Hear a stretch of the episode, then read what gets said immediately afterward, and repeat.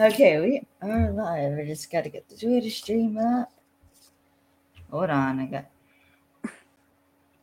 I'm, We're I know the stream started late because we just spent the last 15 minutes trying to get Alex's end of the stream to like get in to freaking work. Ooh, crap, volume off. There we go. Okay, there, there, there we go.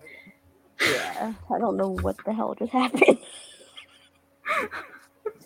I was just sitting here watching the whole thing. I, Oh I god. can't. was just watching me like fuming. I mean, it, it's Cameron's stream, so I can't do anything. It, it's her stream, so I can't do anything. And, and Alex is the one having trouble, and I'm just like, I gotta go Hmm. back. And I may have the old damn it Hardison twice. Three times. Yeah, yeah, it was three. Or no, I texted Alex. it Yeah. once. It all caps, mind you. Okay, but let's face it. Hardison's got nothing to do with this because we all know that man would fix this. I know he would. Why did you help me? Hey, hey, don't Hey, hey, hey, don't break the stuffy. hey. How many times do we have to have to co- have this conversation, Alex? Don't break the stuffy. Oh my Mad. goodness, me. Hi everyone. Yeah, we're, we're, we're here. to another episode. of Films and Fandoms with Kaylee. Starting off with quite a bang this this episode. Oh shit. And I thought the episode was a lot. True. Oh yes. So as you can tell, I am once again joined by Alex. Finally. And Cameron's joining us again. Yes, finally. and we are going to be. So I'm trying to share the Facebook stream to a chat. So I'm trying to do two things at once here.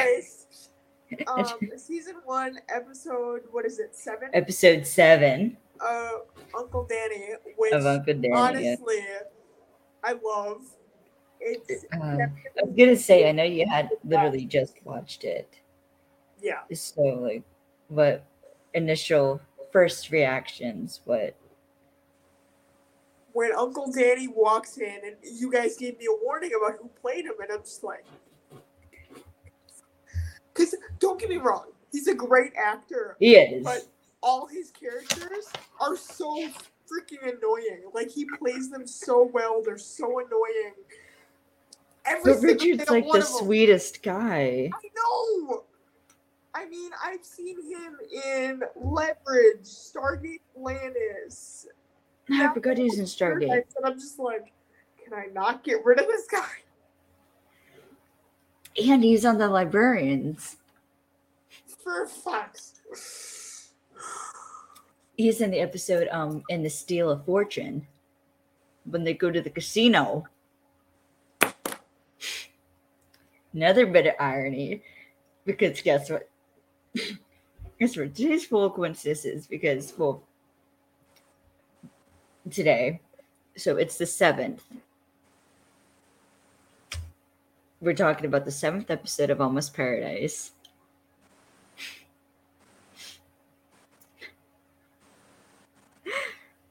the guest star for the episode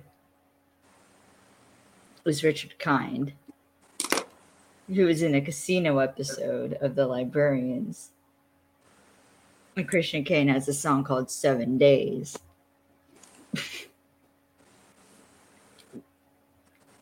and I remember The Librarians, his character was like working with Fortuna. He was like the goddess of luck. Give me, give me, give me, a minute. What are you Googling? So, okay, so I'm really into like the universe and meanings of things that people wouldn't normally realize. And Yeah. the fact that you just listed off like three times we've seen the number seven surrounding this particular thing, I'm looking up different meanings for said number. Mm. And also, uh, you can forget rule number seven. Jesus. That's why you use the damn song in your TikTok. Actually, that's not it. But I'll take it. No, you're just obsessed with Christian. That's that's Babe, I got two posters of it. oh, well shit. What? If that ain't something that hits me personally. So uh, I found the first thing I found was angel numbers, right? Because that's the most common. Mm-hmm. Um, it says when you see the number seven, it means that, that you should turn more to your spirit spirituality. Your angels are sending you a sign that it is time for your spiritual awakening. Well, fuck. No, that's that that's just I just, oh my god. Can we get into this episode? yeah. Sorry. Okay, let's get into this episode. Uh, hello, everyone. Welcome to another episode of Films of Fantasy with Kaylee. I am joined by Alex and Cameron, and we're off to a bang. so, the episode we're going to be talking about. To, so, before we get into the episode we're going to be talking about today, I'd like to thank our parent company, NAFCO.org, our electrical consultants, WestPASystems.com, and also if you want to support the podcast, uh, you can go, you can d- buy a coffee on Ko-Fi at um, Films and Fandoms. So, yeah, check those out. And now let's get into this episode. So, this is season one, episode seven of Almost Paradise we're talking the episode titled Uncle Danny. In the episode, a bit of an episode summary is when Alex Walker's con artist uncle comes to Cebu to try and make amends. Chaos ensues, and Alex finds himself caught between protecting the world from his uncle and protecting his uncle from Kai and Ernesto. And as, as Alex discovers, a very pissed off mafia leg broker breaker. so, uh, Why did that literally just sound like something out of leverage? it kind of is. I mean, yeah, it kind of is. But also, it's kind of fitting, just the chaotic nature of this episode, given what just freaking happened. Very fitting, I must say. The director for this episode is Francis De La Torre. He also, I believe, directed, was it episode three? Yeah, he also directed Refill Soup for the Soul which is another very chaotic episode. So Francis must like chaos.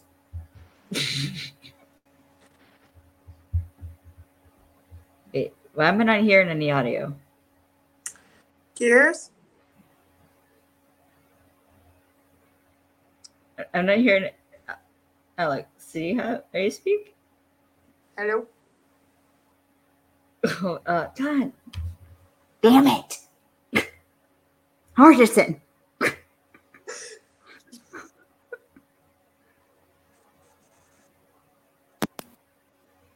my god.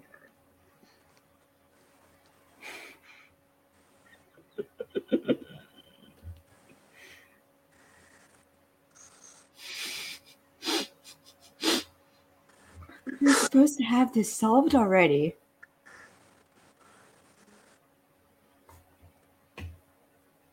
Oh my god. well, this is going fan freaking tastic. oh my god.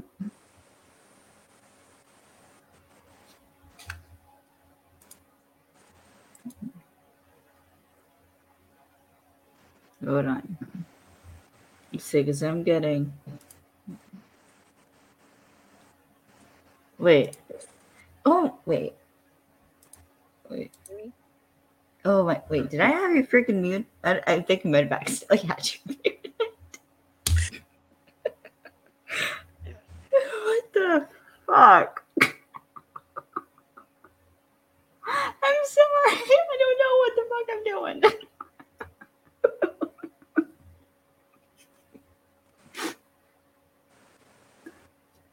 Okay.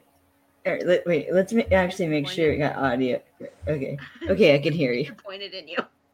I'm sorry. I don't know what happened. I don't know what happened. I'm sorry. Oh my god. I ain't even drinking alcohol. Okay, this is an it's an Arnold Palmer, okay? But it's just iced tea with lemonade drink mix. Because I couldn't find actual lemonade. I chose an Arnold Palmer because Child. I'm sorry.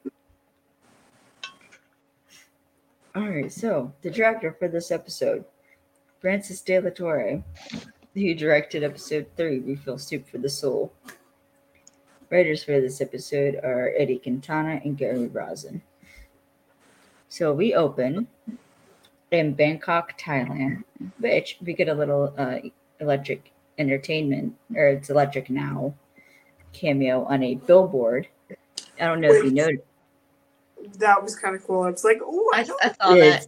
There's like the city. Oh my god. I had, I had to back that up twice to catch it. And then I paused and then I had to geek out over it and it was hilarious. And for those of you who are going to go back and rewatch the episode after this or whatever, it's in like the opening shot when they show the skyline, basically. Yeah, it's on a billboard in the cityscape and Yeah, you'll see yeah. it or not to miss it. now Mhm. that we pointed it out. And we see a guy in a nightclub. His name is Jake, as we find out. I mean, everyone's having a good time, except Jake's having a bit of a rough time at the tables. And he's talking to this guy, Monkoot, who he's saying how, like, he just needs one more marker and he's just, he's got to get even.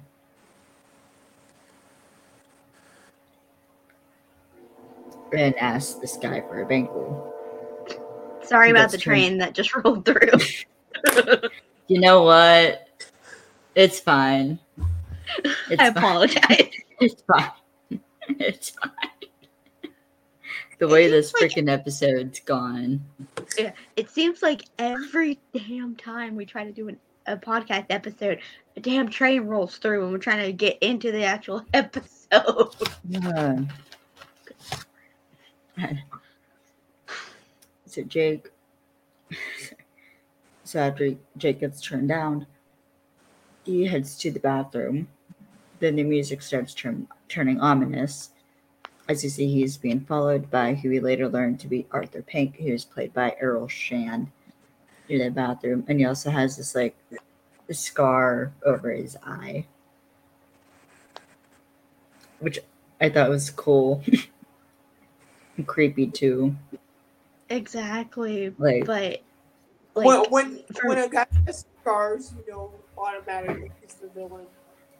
It- that- exactly. What? Well, well, some well the shit fact that that started mm-hmm. True, but for me, when I saw him like lock eyes with who we Right. find out to be the victim It's later, usually I was like- anybody I- I was like- following another yeah, I was person like, "Ooh," I was like, "Oh, this can't be good."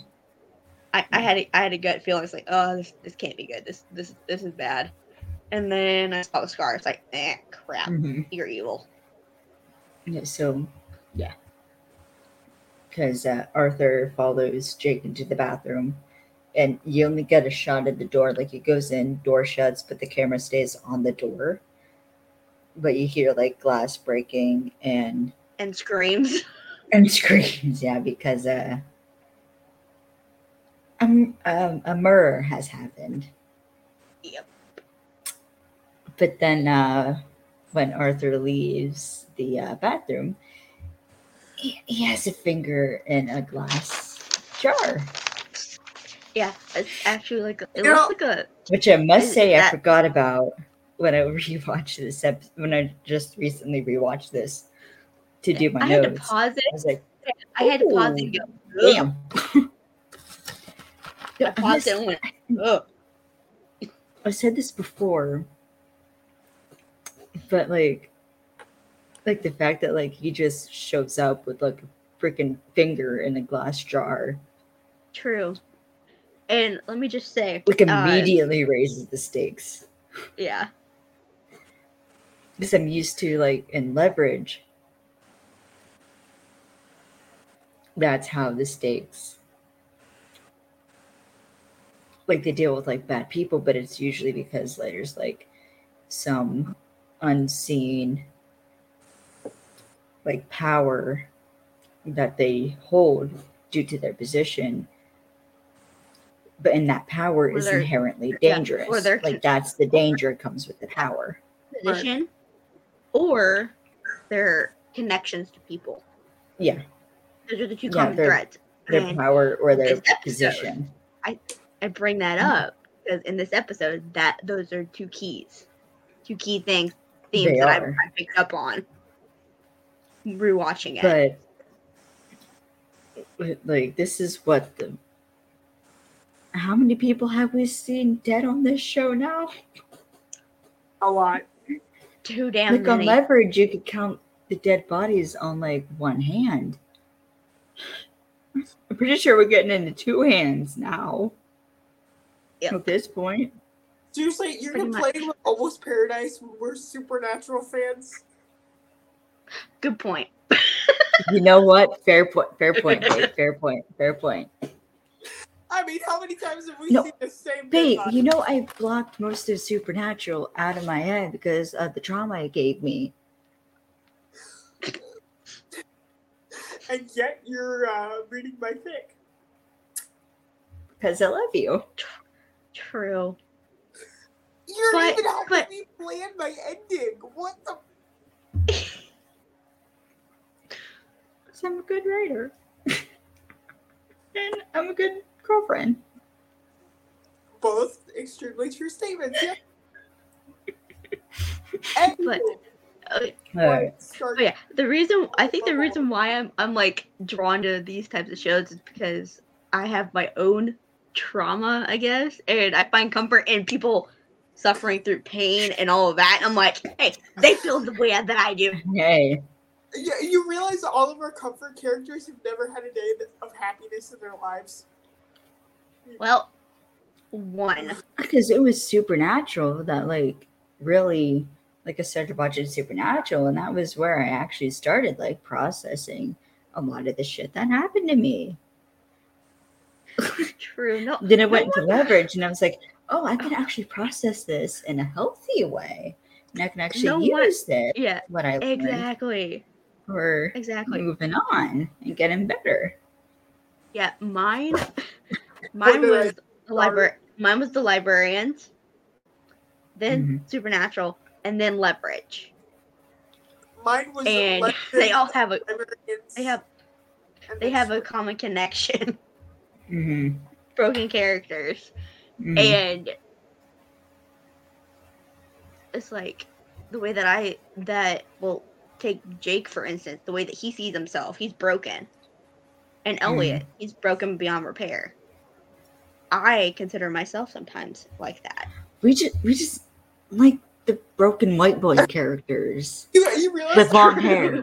You realize how True. our attitude when it comes to broken characters is I can fix them. Damn it, babe.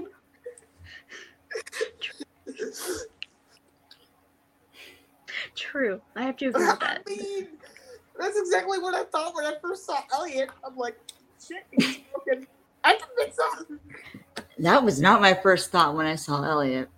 Don't even. mine was more inappropriate You realize Christian could potentially find these, right? i don't give a damn I I I, I don't I don't give a fuck. i don't care I don't give a fuck anymore. I I do. don't I don't want to get blocked. I could care less at this point. I don't care. All right. All right, continuing on, continuing on. so when Arthur leaves, So holding the thing. sketchy murder happens with a sketchy dude hmm who gives off creepy, sketchy vibes. Yeah. So he, um, he leaves and gets a phone call, or he answers his phone saying that like, like it's done, and someone at the other end offers him another job. And you could tell he gets something texted to him because he's looking at his phone, but then it cuts to. Then he just leaves. you don't actually see what's on the phone. Right. And it cuts to Alex. or fun fact, real quick, fun fact. Jack, the actor who's playing Jack, according to the Facebook Live at least, was played by the man who ran the resort they were staying at. Ooh. Can you imagine running something and then the director or whatever coming up to you like, hey, so we're doing this thing and we need an extra character. Well, I think what was starting to happen was because they were filming this like literally right before everything shut down, Like, like hard. They were they were playing beat the clock. So they had to like make sure everything got done so they could like get everyone out. yeah. And so I don't I don't know if they just didn't have time to find another day player. I'm just like, Hello hey, there. you. Because that's not the first um actor. There's another example of this later on. Watch us be the next example. No, but, No. but then but Arthur then we see that he has arrived at Mactan Airport.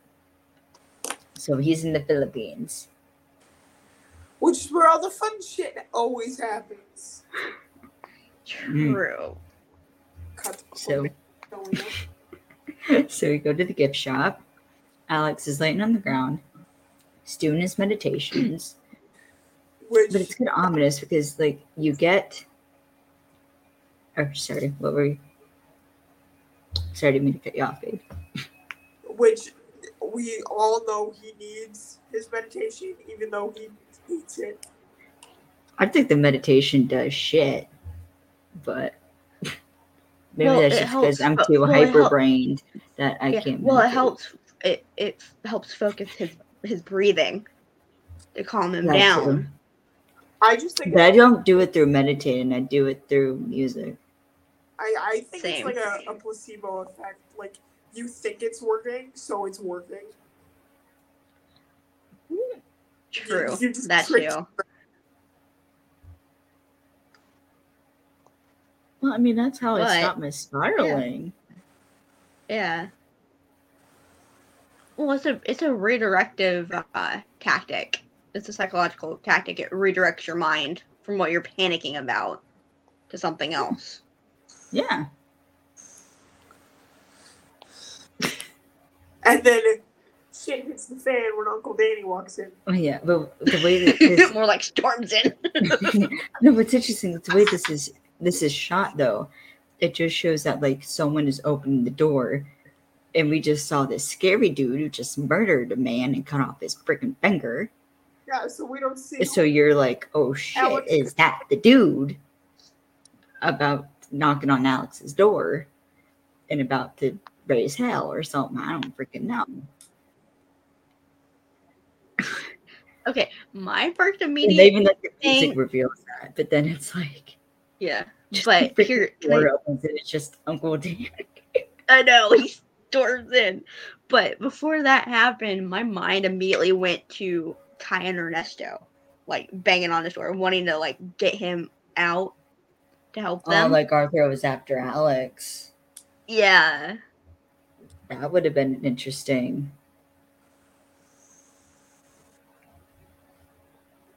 But yeah, No. the way that Uncle Danny Wait, Alex, do you have a black bandana on and a black t-shirt?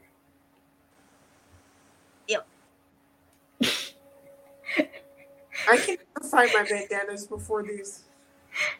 I have I, I have a black t-shirt underneath my flannel.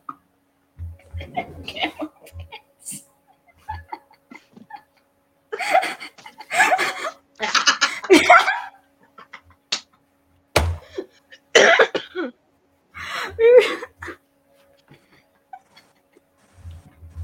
we were freaking talking about this last night. Because we're shooting season two right now, and Christian Kane had posted, or there was a photo of Christian Kane with I think the actress who plays Rita, and he has Yep. camo cargo shorts on and a flannel. And Yep, you were saying that mu- camo and flannel don't shirt. go together. Now it's like, I, I like they do. So I made a point and wore camo and flannel today just for you to prove a point. Okay, but this is what I look like in a bandana. Hmm. But I can't freaking find it. Don't worry, Oh, I got no. spare. It's pink. I need a black one. I got a black one, Walmart. baby. Walmart, Walmart. Hate Walmart. literally, literally like two dollars. The black one. Anyway, Uncle Danny walks in, Yeah. rings the And- bell. Alex is like, "Go away, we're closed." What's funny, yeah. But then Andy, Danny just goes in like, "That's my favorite nephew." And I, Alex's eyes get wide. he's He like, oh, shoots up. eyes- Heart monitor's gone off, and he, Okay. I think he's shaking a tad. I A mean, little bit. You But, but he had the literal shit scared out of him, like that. I mean, if the person that raised you to do shitty things walks in while you're trying to relax yourself and like not let your health condition kill you, um, you'd be pretty freaking Pissed off. yeah. No shit. Wait. Wait, babe, have you But- read my Almost Paradise fic? Yeah, a couple chapters. Okay, have you gotten to the Uncle Danny chapter? Okay, you should. I will. I Okay, no. haven't read the No, because I'm sick. Because I have a couple of, I have a couple of notes regarding that. It's particularly funny because what you just said reminded me of what I did, um, that OC Ev's reaction to having to like Uncle Danny coming. She's like, "Well, shit, I gotta meet my." Well, they weren't actually boyfriend and girlfriend at the time. So it's like, "Oh, great! Now I've got to meet my boyfriend's uncle." and I'm in like night clothes. Basically, She had pants little on. to no clothing. Yeah, yeah. I've been basically busy pajama bottom. Six. You forget I have like In four of them going. probably one of Alex's t-shirts, I imagine. I think is what I Of said course. she was wearing. You guys forget I have like four of my own fics going, and I just posted a chapter yesterday. Or was it the day before? But the point is, this entire chapter is just basically like, I'm gonna fucking kill him and burn his shit on the. That is- No, you know what it reminds me of? It reminds me of the relationship between siblings. If anybody else hurts you, they're dead, but I get to kill you. a bit. Oh my god. But also, I have a line about Alex being like, "No, Ev, don't. I ain't breaking your ass out of jail. I ain't Okay. bailing your ass out of jail." That that that reminded me of I'm uh, sorry. I'm epi- this this is funny, but briefly, since we're on the topic of fiction here, um, there was an episode of my uh TNG fic book two where Elliot and Natasha's kids are arguing, and Elliot and Quinn walk in. They're like, "Children, behave!" And they're and Matt goes, "I ain't a child. I'm a grown ass adult." Or something like that. like, And- my child Quit. said to me, "You're a Yeah. child." Yeah, Quinn Quinn bag is like, uh, he, he says something along the lines of, uh, sweetheart, no, you are a child. And you always will be. Or something like that. And she just looks at him dead in his eyes and like, you better run. And, Yeah. Elliot says something like, Yeah, you you you better run, dude. She she's serious. I can see it in her eyes. That's that's my look. You better run. And he does. Oh, there's And nothing funnier than the joke of yeah, Elliot realizing sprint- his daughter's she's- a mini him. Yeah, she sprinted after Quinn, tackling him to the ground, and got him basically in an arm bar, him on Oh the ground, God. her on top of him, holding him down. He's like, "Okay, I give up." And Don't then she did don't it to question Eli. it, babe. Don't question it. Don't Yep, question and then she did it to Eli twice, and to and to her hus- future husband like Okay. three times. Or did I just start? Jesus Christ, somebody help. Oh no, it's okay. Okay, moving on, moving on. so, and also it's interesting is like the camera, like this is actually a very cool camera shot, and this is how the so basically it's the background zooms out as the camera as it zooms in on Alex's face, and you hear the heart monitor going off. So how they do that? Fun fact: film knowledge with Kaylee here. When they have the camera, they pull the zoom, but they pull the camera in. So if this is like you pull in the zoom, and this is like the camera, you pull the zoom so it zooms out, but or let me back it up. You're like you're doing that, but you're pulling the camera in, so it looks like it's going in opposite directions. Yeah, that's how really they cool. that's how they film that. But it's really cool to establish that like because this is also pointed out in the Facebook Live is Christian Yeah. pointed out that Alex is usually offense. He's always playing sort of offense. But this is the first time we've seen him play defense. In a way, like because he knows Uncle Danny, he knows what Uncle Danny knows. And he knows Uncle Danny knows how to push his buttons. So he's playing defense, so like to protect Yeah, himself. he, yeah, he. It's flipped. The script's kind of flipped a Mhm. little bit. Instead of him having his guard down, and him being on like, he's the one that's doing the harm to somebody else to take them Mhm. down. He has his walls up and trying to protect Mhm. himself because he knows what Uncle Danny is emotionally capable of doing to him. 'cause He did it before, Mhm. and what he's physically able to do with his mind Mhm. is able to trick him, Mhm. and he doesn't want that to happen again. Yeah. So, as we kind of said earlier, Uncle Danny is played by Richard Kind. He also, I, I forget the best one. He also he guest starred on an episode of Leverage. Two episodes. It was the two part season two finale, the two strikes job. Or no, the three strikes job. Sorry, and the Maltese Falcon job. He's the Mayor, Mayor Brad Culpepper third. I kind of forgot about that. I did. That man is burned. to the ground. Oh my god. I think I blocked it out because of like the emotional damage. I everything I've seen that that man is in, I have never forgotten. The the only part I remember about that freaking oh. episode Oh. is Elliot oh, breaking was the on- zip ties. I know. His curly hair because he was sweaty. No, no. You know what I remember from that episode? The code Still- word. Jabberwocky. Jabberwocky. Jab- it's a wire. He's got a wire. Oh, okay. Can continuing on. Continuing on. So Uncle Dan starts making himself at home, much to Alex's annoyance. So He looks like he wants to murder Uncle Danny. Yeah, Alex looks like he's about to commit a murder.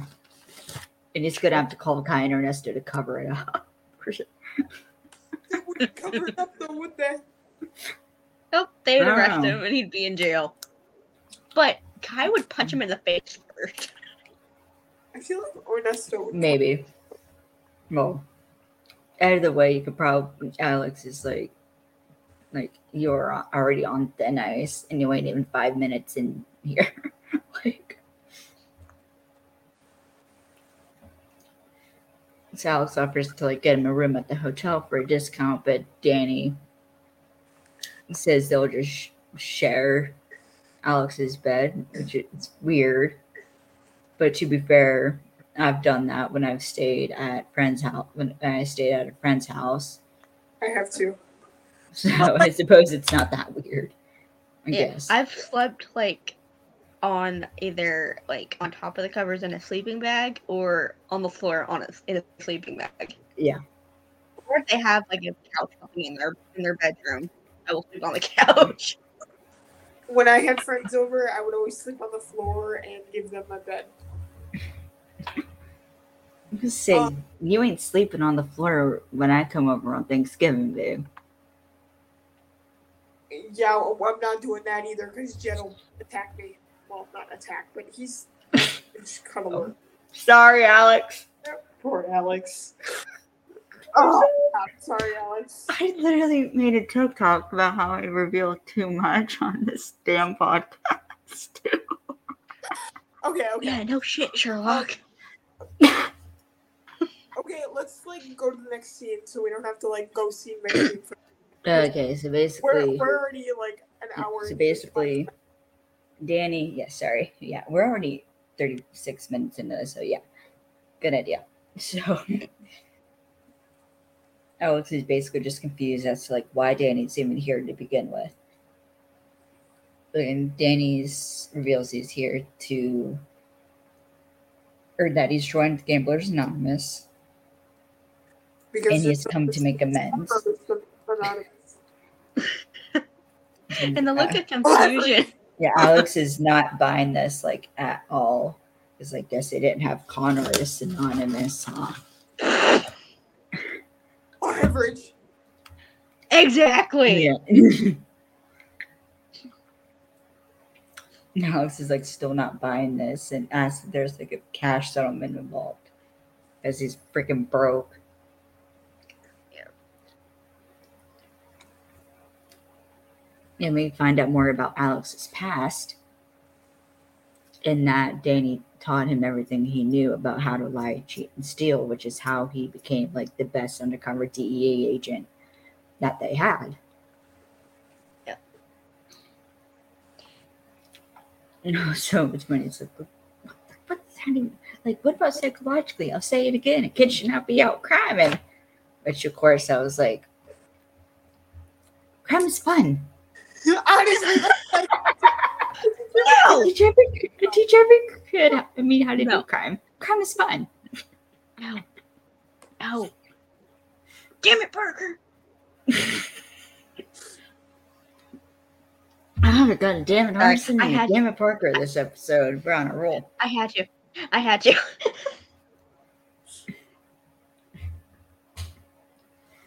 So Alex asks if he's like ap- come like come to apologize and and Alex is just annoyed, but then Danny drops the bomb that he saw Evelyn. And that's He was Alex's daughter. Yeah. It shifts, and he immediately gets pissed Like for a whole that's different reason. yeah, because he immediately gets ticks gets ticked off, follows Dan- runs and And- follows Danny I- outside like you Yeah, I did. Yeah, I didn't. Yeah, Uh, 'cause right. it was like, Yeah. oh, by the way, I saw your daughter leaves. Yeah.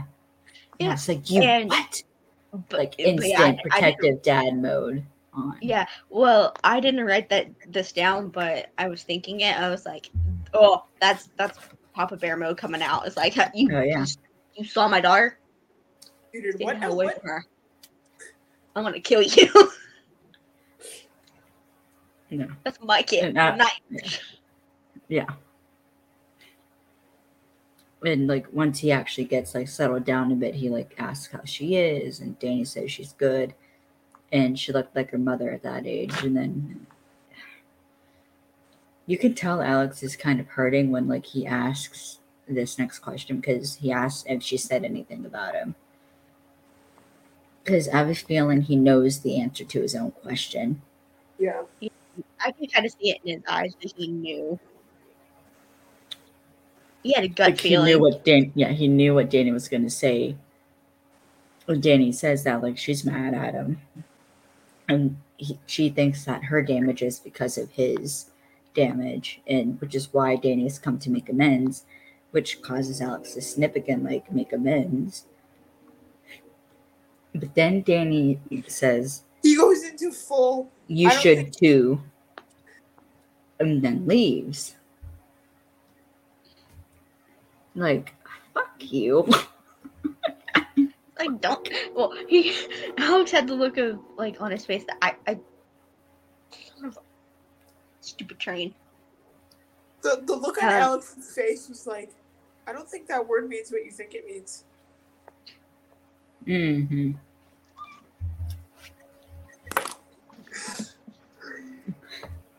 What?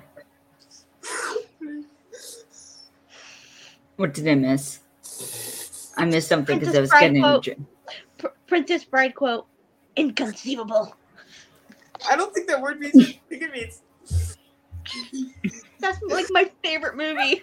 I know, I love it. I have never seen Princess Bride. We're watching it. We are watching it. I swear to God, we are You have it. to watch it. It's so good. Okay, okay, okay, okay. Don't make me do the thing. Hmm. Alex, What? behave. Make me. That's what I thought. Moving on. But, but like, but you can also see it in Alex's face that like he knows Danny's right, and that's why he hates it. It's because he knows he's right. And they at, they're at a restaurant, and Danny's eating seafood. That's He just- then leaves. Alex gets I love seafood, but uh, uh I'm too broke to eat seafood.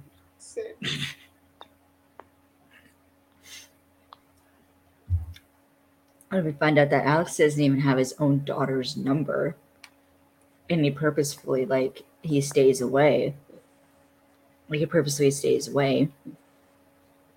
And he also sends her money every month, Oh yeah, because which is why he's always broke. Yep. Sorry, Jesus Christ. It's like, huh? That's where your money's going. Smart. I send in money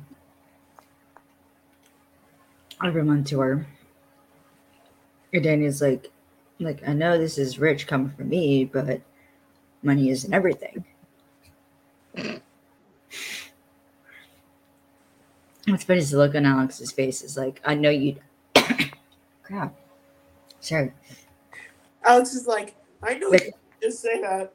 I know I did, did not just hear you say that with a straight face. True. And he also had like the just the way his his body language changed ever so slightly. He's like, I don't you. Yeah. You're lying to me. Nuh no. hmm So Danny leaves, saying he's gonna hit some golf balls on the range, and he leaves. But Alex realizes he left him the bill, which dick move. You don't do that. Yeah. And he's like, "Ah, So he tracks down eyes. Corey. So he tracks down Corey and finds out that like they already made an arrangement, but the seafood tower wasn't like covered. So she put it on his utility tabs.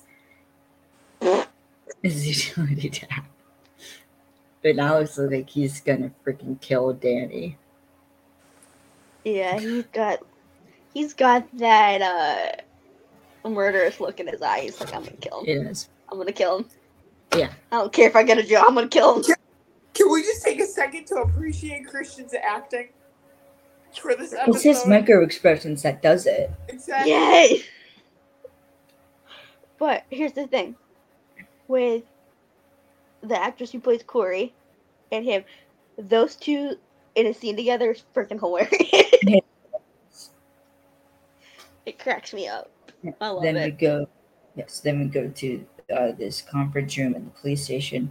Ocampo's heading on assignments, and Ernesto comes over with coffee with, um, and sits beside beside Kai, and she's complaining because she thinks that Ocampo has no respect for her because like they're not getting assigned good cases. And Kai's like, if you had another partner, you'd be getting real assignments. And Innocent's like, they're all real assignments, Kai. Which is exactly what direct, because I've even told that in like theater, like there's no small parts. Yeah, it's all it's one piece And to the giant it- picture. Yeah. But yeah. Um, so Campo assigns Kind Ernesto a counterfeiting case. Or a counterfeit currency case, basically someone's passing phony money through the resort. And, but Ernesto goes to get the file, and you can tell that Kai's upset. So back at the gift shop, Alex is selling some sunscreen to an English woman, and he sort of like upcharges her a bit on the A sunscreen. a lot. Oh god. Man needs money. His uncle's in town making him broke. Even more broke. Then Danny comes out saying that like Alex is all out of hot water. Or sorry, this woman who buys the sunscreen was actually um Sam Richelle's and Christian Kane's dive instructor. And I think this is another scenario where they were like running on the time crunch. They're like, hey, can you quickly do this little bit so we can do this scene? Kind of thing. Yeah. Anyways, so Danny's gonna head to the golf course to play Kaluki with some friends he met now. He's like, oh, Kaluki. No, it's like, or Danny's like, like it's not for money, just conviviality. Yeah, okay. And Danny offers to have Alex come, but he declines. And then he just looks back at Alex like, honey, it's good to see you. And it's no problem you staying here. And Alex like, no, Uncle Danny, it's fine. It's smelling. But then he's immediately on the phone with Dr. Patel like, it is a huge problem. Which He's I like- find hilarious. He's like fed up at this point, way past fed up. He's Yeah. like, I'm, I'm done. I can't. I No, can't. Dr. work Patel's for like, you." And must Uncle be a good thing. There for what? Maybe a couple hours. Couple hours at tops, yeah. Uncle Danny reminds me of a toddler on a sugar rush. Yes. Uh, yeah, and then um, the doctor told us like, oh, this should be a good thing. You know, you can reconnect and start healing. I was like, it's not really Danny's thing. Like, it's making trouble. His thing is making trouble, and like he blamed him for a lot of his problems. Doctor tells us like, we talked about this. When you blame, you just re-injure yourself. And Alex it says like, well, there's a lot of like, there's a lot of blame do go around but sees Ernesto and Kai come up, so he hangs up, stating that he has customers. Liar. Which, let me tell you, that freaking blame thing. You know what? Sometimes you just gotta blame somebody for your problems. Exactly. Yeah, like the person that caused your problems in the first place. Which is probably why I have daddy issues. Because that blame all Woman. the problems on my brother. Woman, I, behave I mean. Look, everyone knows that at this point, Alex. okay, but like like if you're out of food, do you blame yourself for eating the last of it, or do you blame your parent for not buying you more food? Like if you're if You you're a child well, living with your parents, do you blame yourself for eating the last of the food because you were hungry, or do you blame them for not buying more food? Both. I'm gonna say both because That's how like, eating disorders are made. Welcome to the club. Rude. Hey, I got it too. look, it's it's known by now we all got issues. It's nothing we hide. The fact that like I'm drawn to dark humor says a lot about me. Same. And you everyone would go insane if they didn't approach anything with a bit of humor. Exactly. I I'd either be dead or in a mental hospital. True. I've done both. I can agree that that um, dark humor is better. I'm gonna move on. Respectfully. So Alex greets him and they start talking about this case and Ernesto and like they're talking about how like there's a grifter working the resorts, passing funny money, thousand some notes. And you can see Alex in his head is immediately Yeah. like His, you know, he's his like doing the writer is singing. timetable in his head. Mhm. He's doing the math. And he's like, you could kind of see the motherfucker. Yeah. Well, well, there's two things happening. There's one. There's the motherfucker. Damn it. And two. Wait a minute. Hold on. That lines up with son of a. You know, it's like, motherfucker, I knew he wasn't. Like, I knew Uncle Danny wasn't here for honest reasons. Yep. No. Point is, Alex immediately knows that Danny has to do with this. So, Yeah, he tells him, And I, uh, I also wrote down the grifter. It's Uncle Danny. Yeah, yeah. And Alex knows this right off the bat. Yep. But he like asks for any leave subscriptions because they have them because they're still in the legwork stage. So Alex offers to like have his eyes peeled and ears open, and they say their goodbyes and leave. So then, once they leave, Alex starts inspecting Danny's golf bag, and he finds that that was actually really smart that he starts there because you know nobody would ever think of doing that. you know, because he like first searches the pockets, even like searches inside where the clubs go, doesn't find anything. Then he starts tapping because it's like a hard case. So he starts tapping on the bottom and hears that it's hollow, which is where Danny stores his money. Yep. And he lays it on the bed and opens like the bottom part of it. Yeah. it's And then- compartment. And then he takes the money, the fake money, and leaves. Yep. And Danny's shooting the shit with his new friends. Quote unquote friends. yeah. He's telling a funny When you're story. a grifter, nobody is really your friend. Sophie. What? okay, fair, fair, fair, fair. But I mean, Come on.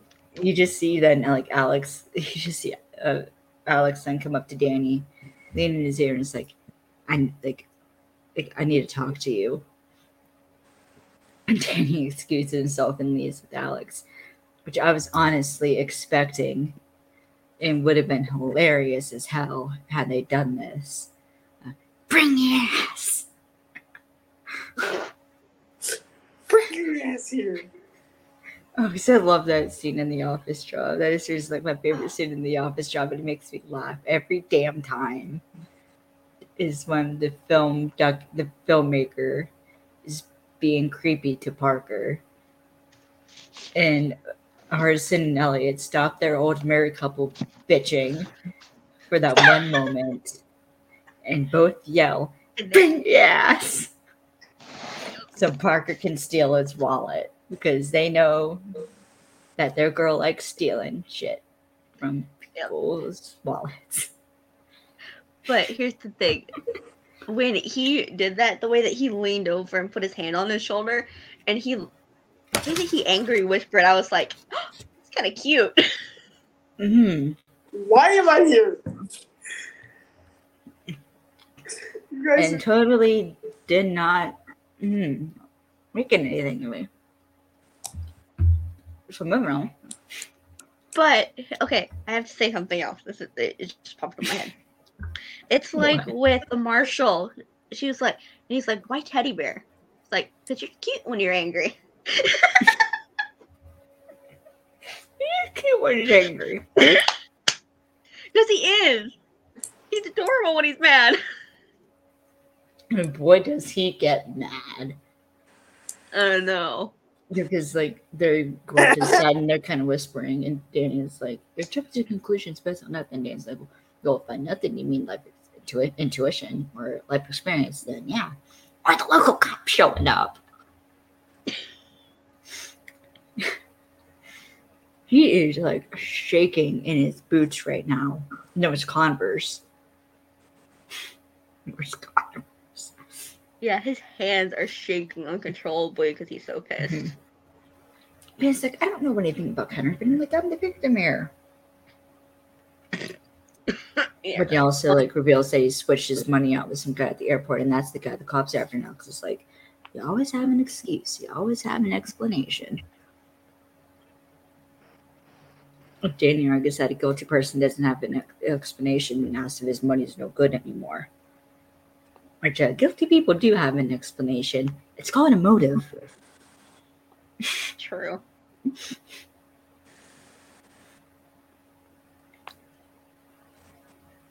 I mean, that is the why of the who, what, when, where, how, and why.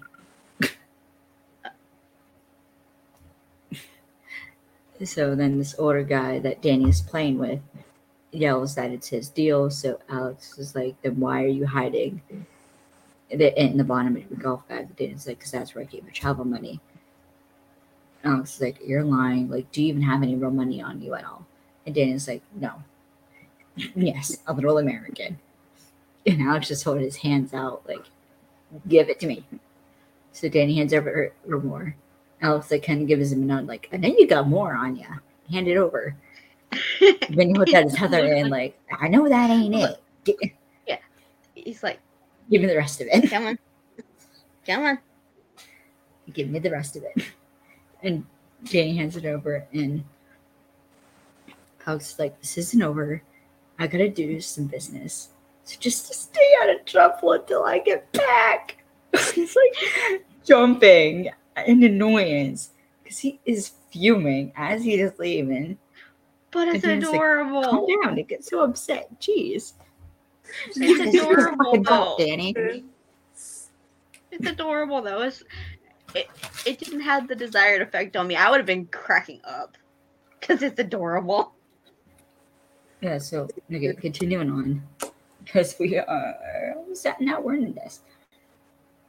So back at the resort, Corey is grading VIPs and Alex tries paying her off. Or paying down, I guess I should say.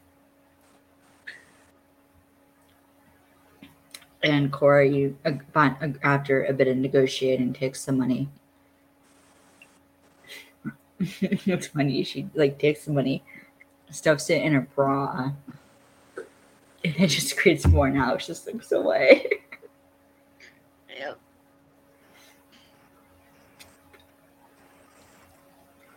Alex tries talking to her, about Corey's distracted by all these VIPs.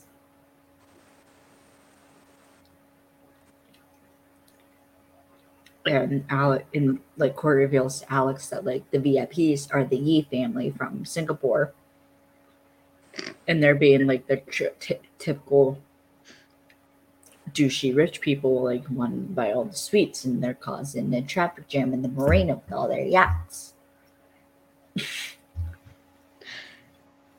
Do you know mm. what that's referencing? And she Crazy says Rich. Asians. Yep. crazy the movie crazy because because uh, I was like, like, who are they? Of course, like you know that movie. They're way crazier and way richer. But that's the movie. That's what it's referencing is the movie Crazy Rich Asians, Yep. which I haven't seen. Me either. It looks But- stupid. Yeah, that's just because it's not my personal taste. Exactly. I'd rather watch more of like I'm Crime shows. yeah. All right, we're like 20 minutes into the episode, and we're like an hour. I'm continuing on. And also, Alex finds out that they booked all the golf tee times, so he's al- like also realizing now that who Danny was playing with is the Yee family. And as he leaves, Arthur walks in. So, Alex gets gets some gets some clubs, and he's wearing has on bright orange, bright neon orange pants, or he just has a gray T-shirt on, no, A it's a it's a mint cap. no, it's a mint blue It's like a- shirt. I- it's a- Neon orange. Well, he has it over his shoulder at that point, yeah. but he, he leaves and he's like, everywhere you look, there's a damn me. Because it's like basically everyone that they interact with is a Yee. And, and so Alex meets back up with Danny. And he kind of puts on this like whiny child kind of voice and is like, Uncle Dan, you said we were going out today. Like that whiny like child, like I didn't get what I want, so I'm gonna whine about it. Yeah, he's like he's playing yeah, he's playing the nephew card at this point. It's He adorable. is. He is, which works because they let him in on this little game that they got, which is for money. It's for five thousand a hole. And what's kind of important is um Alex like thinks they're it's like five thousand pesos a hole, but as the younger Yee explains, it's like the currency rate's one to one, so American Singapore Singapore dollars it doesn't matter. And they share a look and then they leave. Or Alex and Danny share a look and then they leave. So, okay. So they get in a golf cart, or they're in a golf cart, and Danny's and Alex is like, "What happened to this new leaf?"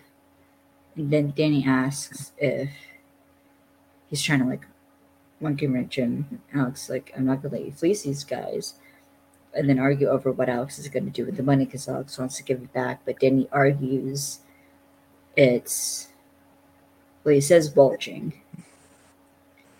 Yeah, he argues that it's welching. And Alex argues it isn't because it's like he's just not taking a bet. Dan's like, well, it's not in the spirit of the game. And I'm pretty sure welching's a slur. and Alex is like, to who? The Welsh. Which, Okay, the same vibe that we get with Alex and Danny is the same thing we get with Jacob Stone and Ezekiel in Librarians. yeah. And also and and freaking Elliot. and hard. Yeah, a bit, but so I did some. I actually did some research because, like, I heard that line. I was like, Okay, hey, Is it? before you get into hey, can before you get into the research that you did, yeah. can I can I mention the little note that I have about the golf outfit real quick? Mhm. like he got threw up on by a freaking highlighter. I will never not unsee that now. It's bad, guys. It's bad.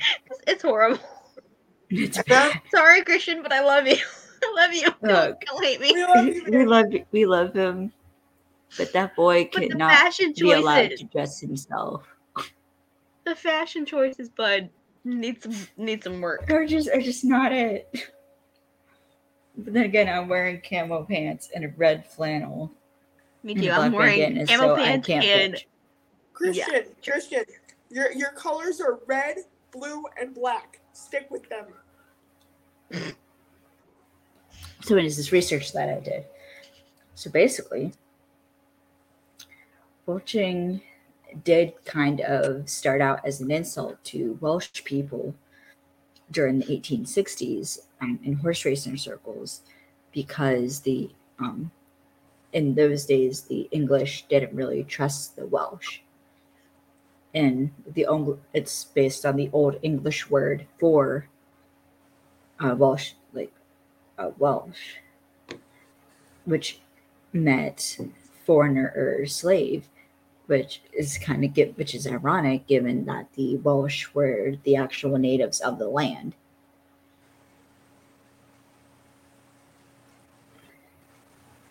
So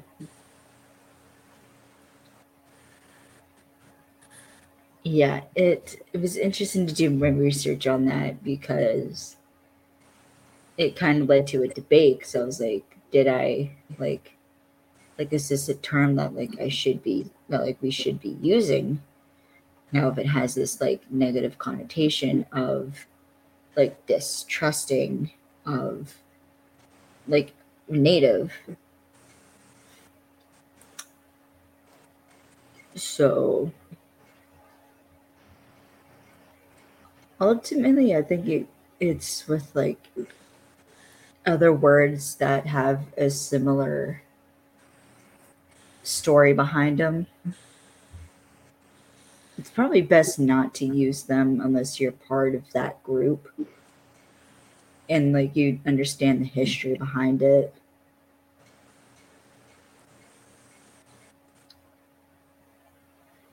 So yeah, that's but I kind of had like a whole like philosophical debate with myself over this when I did the research. So, yeah.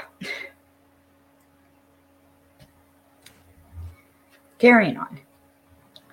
So they start playing golf, and Alex immediately calls Danny out and trying to switch the balls. The ball's out. And of course, the Yees are like doing bad. And Alex is just seeing right through Danny's innocent act. Well, I mean, Danny did teach him everything he knows. Yeah, so- so he's gonna know all the tricks. And Alex and Danny go back in the golf cart, and Alex is immediately on Danny, uh, asking like what he did to the ball. Danny says nothing, but like they could do this together. What's funny is Alex sets Danny up here. He starts saying how they can like grip to these guys. And Danny's like, this is like it's a great idea. And Alex is like, it's a terrible idea. You're a terrible person. But this is actually kind of an important conversation that they have in terms of Alex's analyzing Alex a bit. Is Danny says that like you of all people know that like I'm not a terrible person. And Alex is like, don't don't give me that Robin Hood speech. Like behind every great fortune is a crime. Like, you've been telling me that ever since I was a kid. And it's revealed that Danny took Alex in where he had nowhere else to go. And that didn't make him a terrible person, but not a perfect person.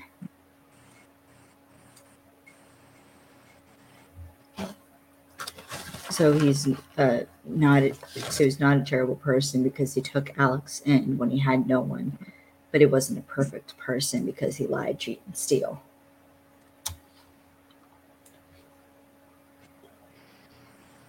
So we cut to Kai and Ernesto talking to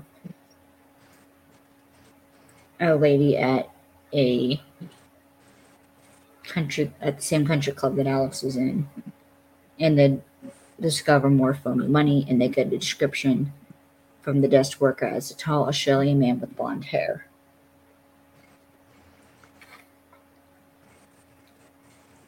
There's some more golf and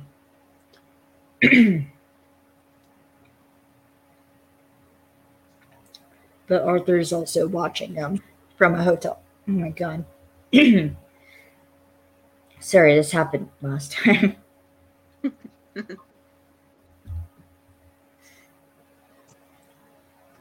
Arthur Pink's also watching them from a hotel balcony. So they're all heading to like the last few holes.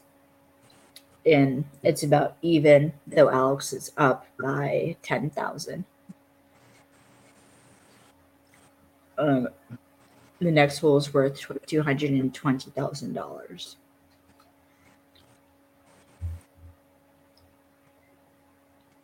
So they're at the 18th hole. There's kind of tense moment between Danny and Alex.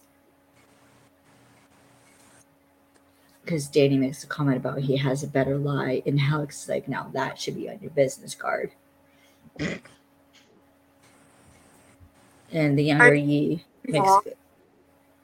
yeah, what? Shouldn't it be on a business card? Probably not. No. No. Depending on what you want to do for work. Fair enough. But anyways, the younger Yi has a good shot, and Alex starts getting a bit nervous because like they'll both be in trouble. And so Danny gets some thinking, knocks the ball, and it's like, ah, like geez, like the ball moves, like it's a shoot two stroke penalty, but older Yi lets it slide, and Danny I think switches out the balls Yep.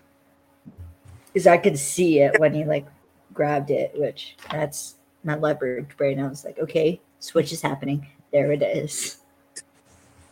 Yeah.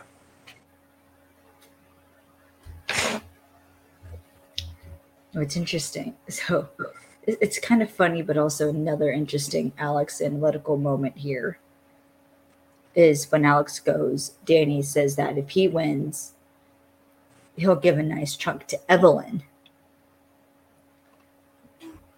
Which causes Alex to like get angry as he's swinging.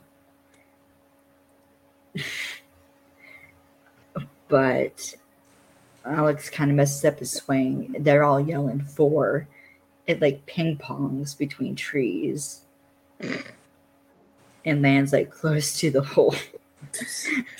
Alex does like a bit of a happy dance, and but it's funny. It's funny because like put it in, he does it no look, puts it in. You know, I was like, cocky bastard. But And- like Mhm.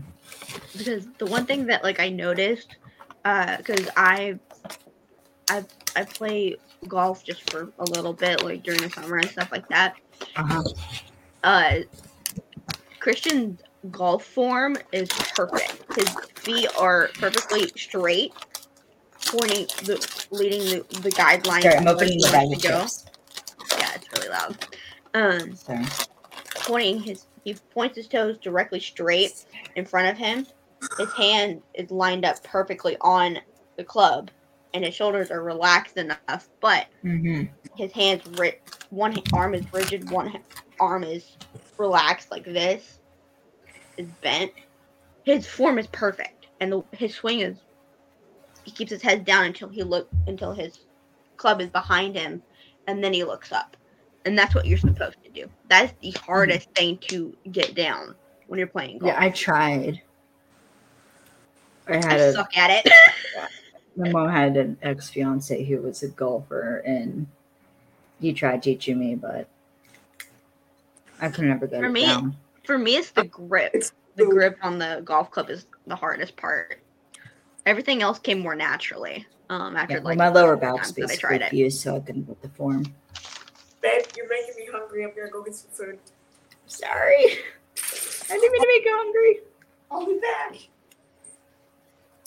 But yeah, I was really impressed. But this goes to show you that, yeah, Christian and Richard Kind both know how to golf, and they had fun Hmm. doing this. Mhm. I mean, I would have too because who wouldn't have had fun I know. playing golf with freaking Christian Kane and Richard Kind? the only person that's missing to make it way more fun would be Hurley. Drew. yep, Drew. It- Didn't could do like um, a lot of charity golf games together? Yeah. Yeah. There's a picture on Christian's uh, Instagram that's from the charity golf game uh, two years ago. And Drew's eating taco. oh no, you froze.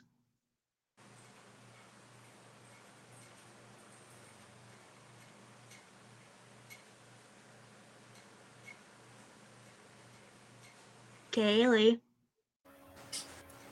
You froze for like Damn it, Hardison!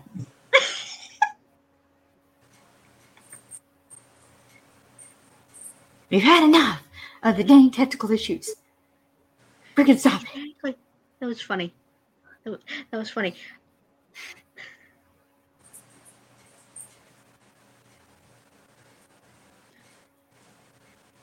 Okay.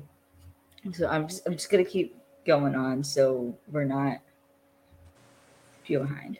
So Okay. basically Alex doesn't take the bet or he tries declining the bet, but the uh, the the Yees kind of get offended as they don't want to like back down on a bet.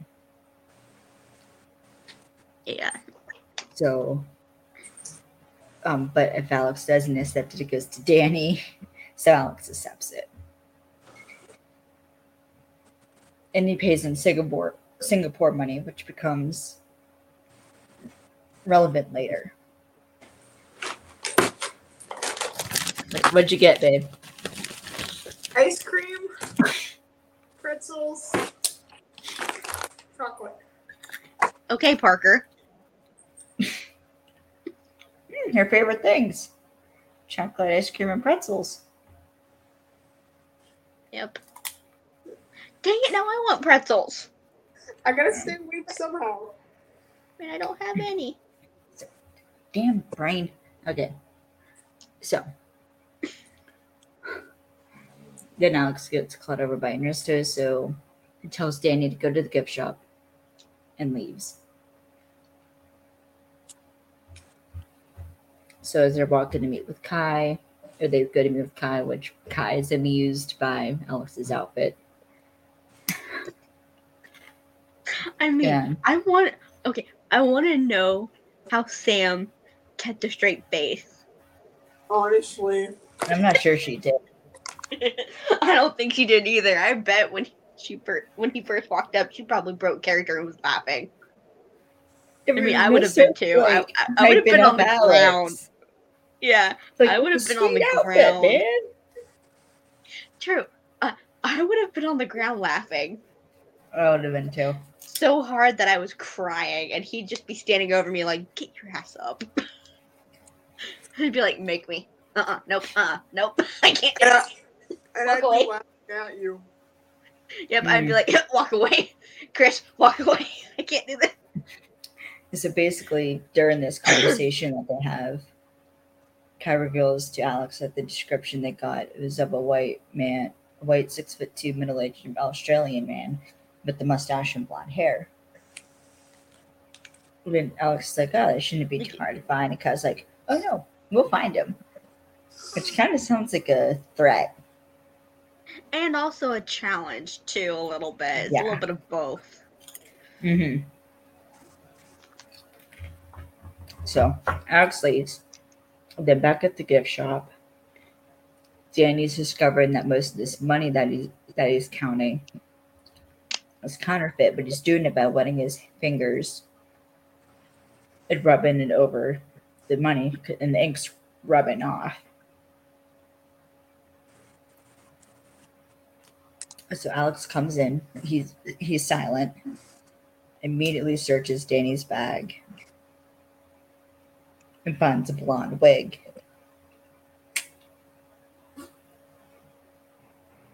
And Alex starts threatening to like interrogating Danny about this, and he threatens him, or like he threatens to use the money to pay off the bill for the entire Yee family.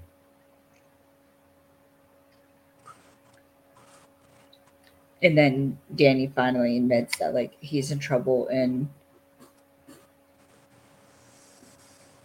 and he got sideways with some, yeah. Yeah, and Alex isn't really buying it at this point. He's like, I don't believe He's you, not you're buying lying." any of this basically. But Yeah, Danny says that like he got sideways with someone in Philly, someone connected, and he owes him big, and he didn't know, and there was a contract on it out on him, and he didn't know what to do, so he ran. And the money is his only chance to buy his life back, and Alex accuses him of lying, and leaves and tells him that he wants him gone when he gets back.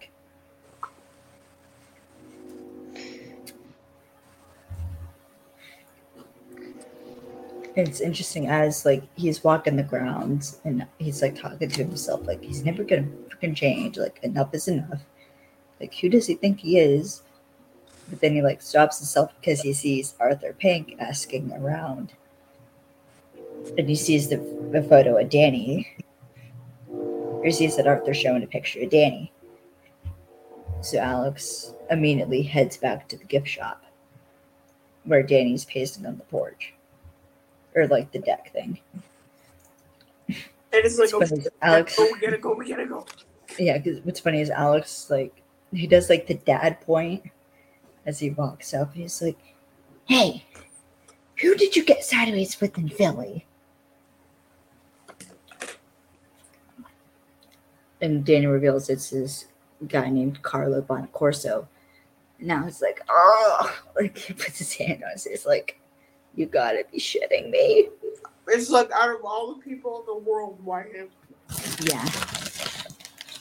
And that's when Alex reveals that he saw Arthur Pink, aka the collector, on the ground, on the grounds. And now he's like getting in to, to Danny's space. And that Arthur works for all the Eastern mob bosses. Of course, Danny hears the collector say, it's like, okay, like this is good. You got the dough. And Alex is like, not a collector, the collector. He collects body parts which explains the finger at the beginning of the episode.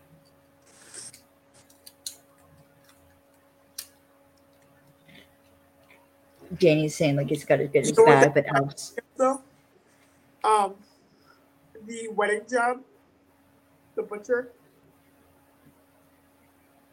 Mm. oh the butcher. Yeah, Oh yeah.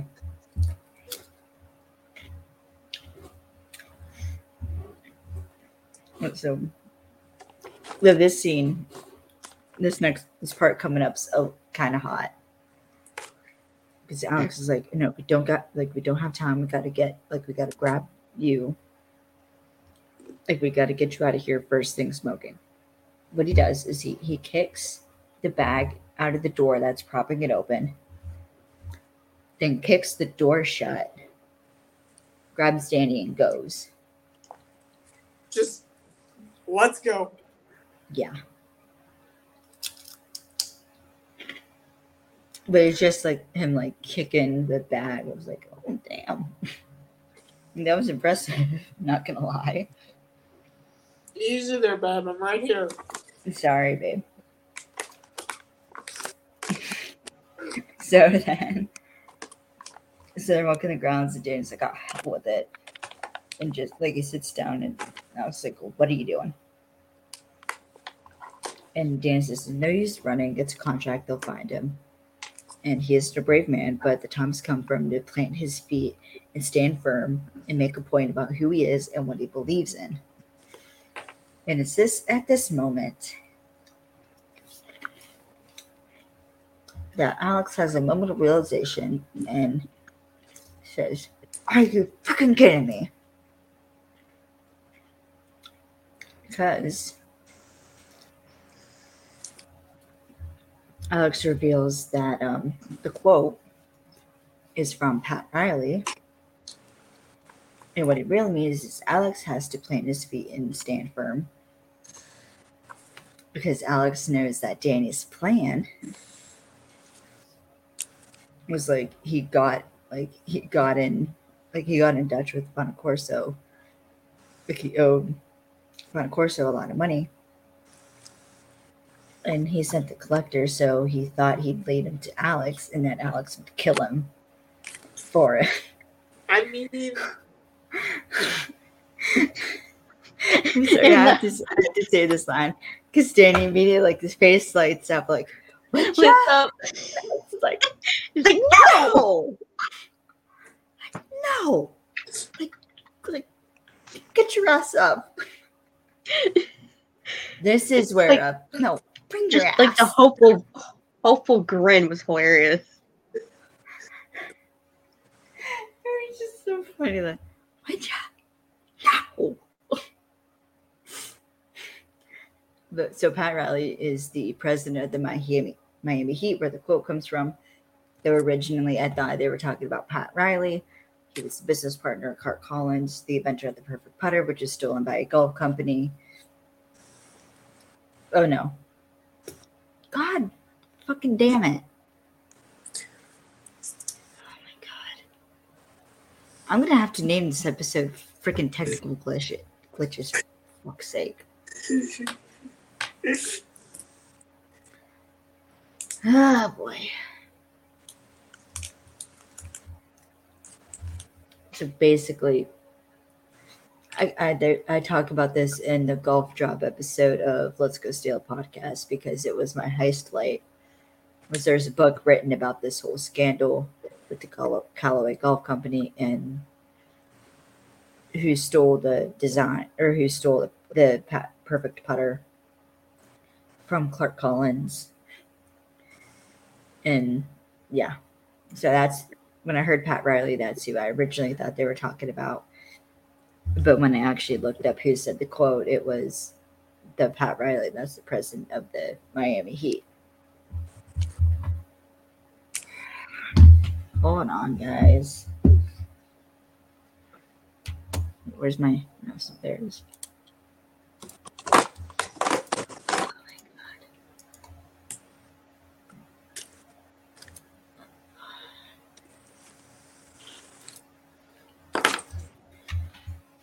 There you go. All right, let's see. Oh my God, this is getting annoying.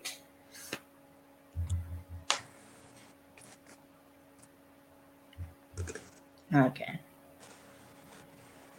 Bells. or, hang on. Let's see.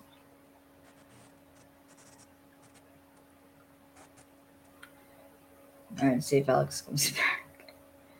But yeah, um, anyways, Kurt Collins and Pat Riley lost their suite because Callaway bought their lawyers. So yeah. So that would be an interesting leverage episode, just saying.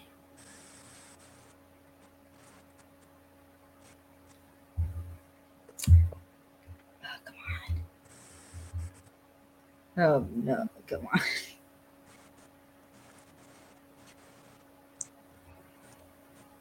Come on. All right, I'm just continuing on. So basically, what Al- when Alex says like got in Dutch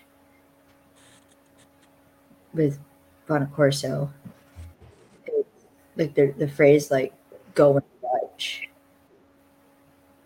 um originated in the Ang- Anglo Dutch Wars in the 1600s and was a British insult to splitting like the bill back in those times.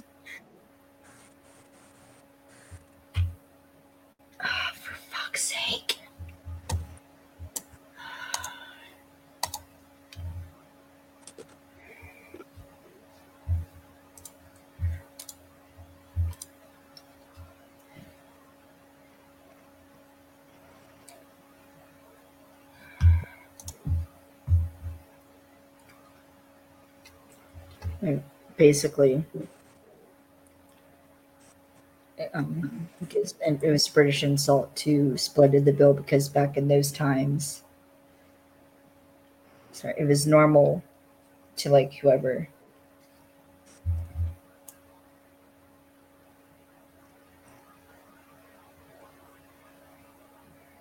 Trying to deal with technical difficulties. Yes, sorry.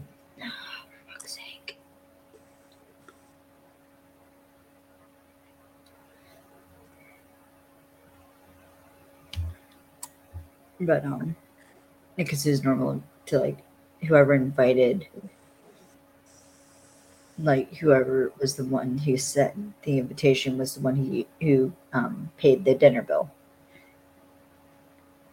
And so, but it was more custom. It was more normal in um the for the Dutch to split the bill, which is normally what you would do. Like you go out to dinner, you split the bill. So it might have been an insult. So I actually did a bit of research on this, though. Um, so the phrase "go in Dutch" might have actually been may have been an insult um, towards Dutch people. And it was supposed to be dealing with like stinginess, but um, towards like Dutch people splitting the bill but in my research it seems that a a majority of people don't see it as a negative connotation because they see splitting the bill as like a polite thing to do. Again similar conversation we had earlier unless you're a part of that culture, you probably shouldn't be saying that word. bingo. But yeah. But but when after continuing on a bit to some a little more funny, when Alex when after like Alex is like when Alex is like, no, Danny ar- argues like, do not kill him, just intimidate him, make Boncorso think that he had it, so muscle. And Alex says like it's not happening, but when he says not happen, it it was a similar face he made in the office job when he yells, "Bring your ass to the douchey cameraman who won't leave Parker alone." It was a similar phrase. I don't know. Hold on.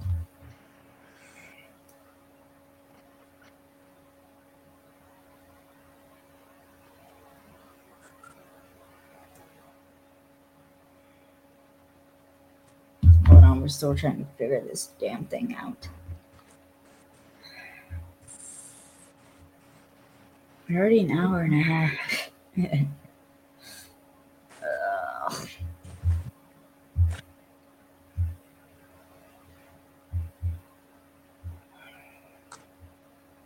Honestly, I don't know why we're having so many technical issues.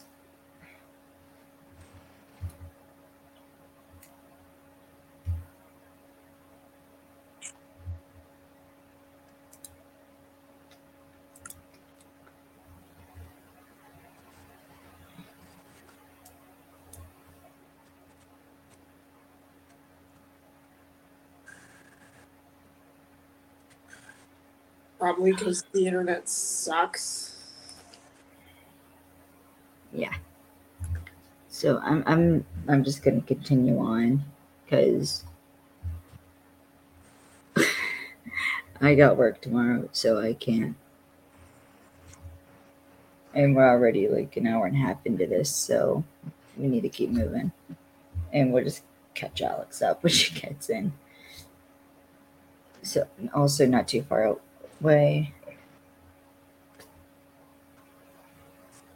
Fuck's sake.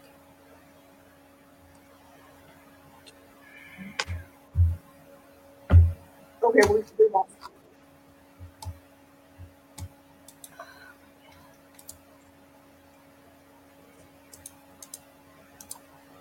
Oh, let me try this.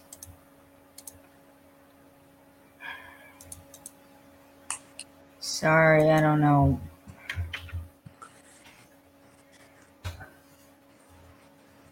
I don't know.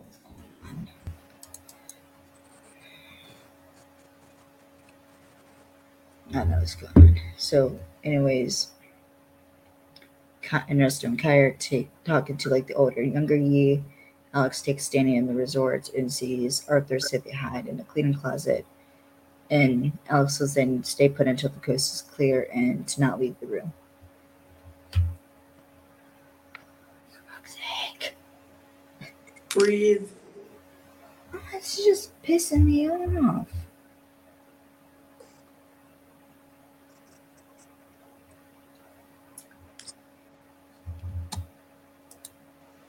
I, I don't I don't know what else to do.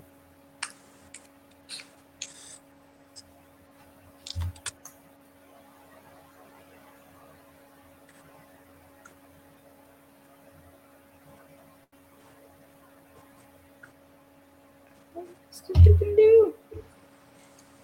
I don't know else It's okay. We can we can just finish.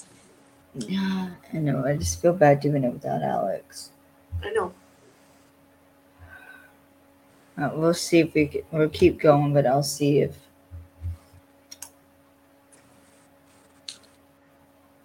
All right, so we keep keep keep going. So.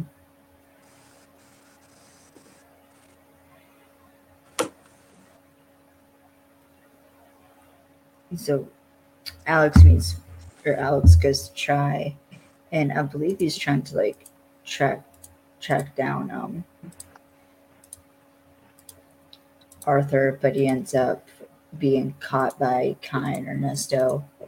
And so they take him outside to the balcony and try talking to him. Uh, ask him like what's going on. Because they've already figured out that he's involved. They just don't know how. Yeah, because as they reveal to Alex, um, that he talked to the Yee family and they were handed a fake bill by a guy they were playing cards with.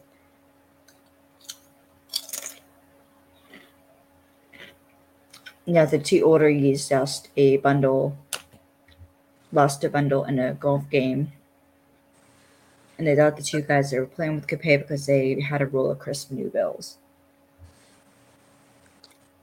And Ernesto reveals one of the guys matched the description without the blonde hair or Australian accent, but the other one was Alex.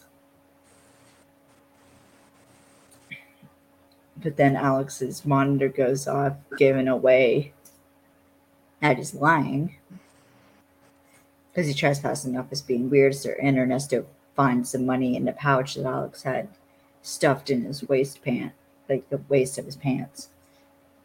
Which that is the stupidest place to hide something. It is. And Al, and like they ask Alex what's going on, and Alex is saying like, you know, I'll tell you later. Like you just need to trust me. I'll fill you in later. And Alex ends up in the back of the police cruiser. Because since when do they ever trust him? Yeah, well, it's not even that. It's just like he ain't in handcuffs, but like you get like you can tell Alex is upset at himself, and he's also upset. Like Kai and Ernesto are disappointed, but Alex is upset at himself because he knows he betrayed their trust, and he knows that like he is actively screwing them over again.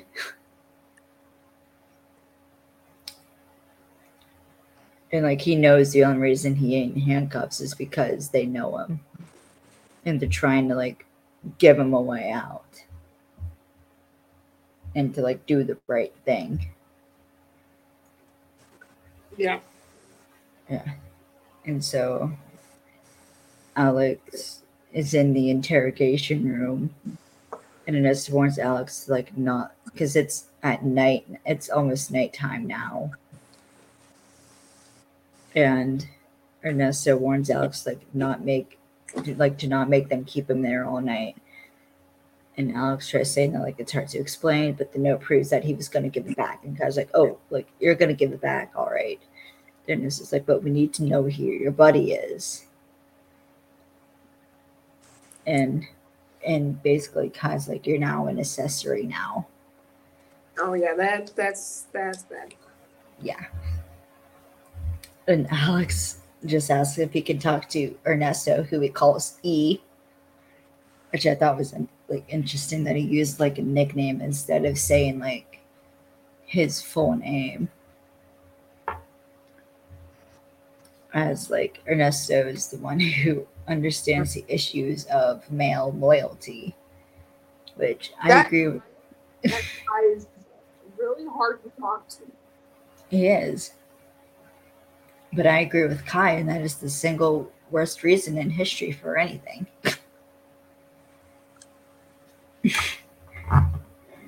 and kind of Kai kind of goes off on Alex here because she's like, I like I thought like we had a relationship with you, and like like you helped us a lot, and like but we've had your back, like we've taken a lot of heat with the combo, which is why like we're getting stuck doing these small time cases. And it, there's a moment where Alex closes his eyes because he knows it's true, and now he's stuck in between a rock and a hard place. He's stuck between his friends and his uncle. Yes, because he can, and like he can't, he hasn't figured out a way to like do both. Because, yeah, he might trust his friends, but his friends work for the system that's going to screw his uncle over. You know that, and he just can't let, he, in good conscience, let his uncle die. Like he can't have it on his conscience if his uncle dies, Yeah, and it could have helped in some capacity. right.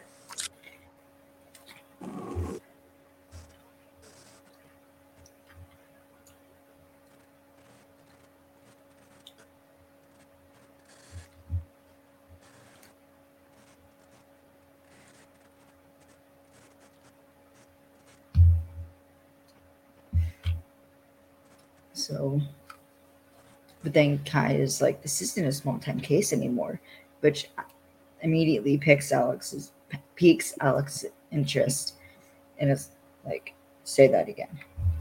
And apparently, Alex can't still can't get back in.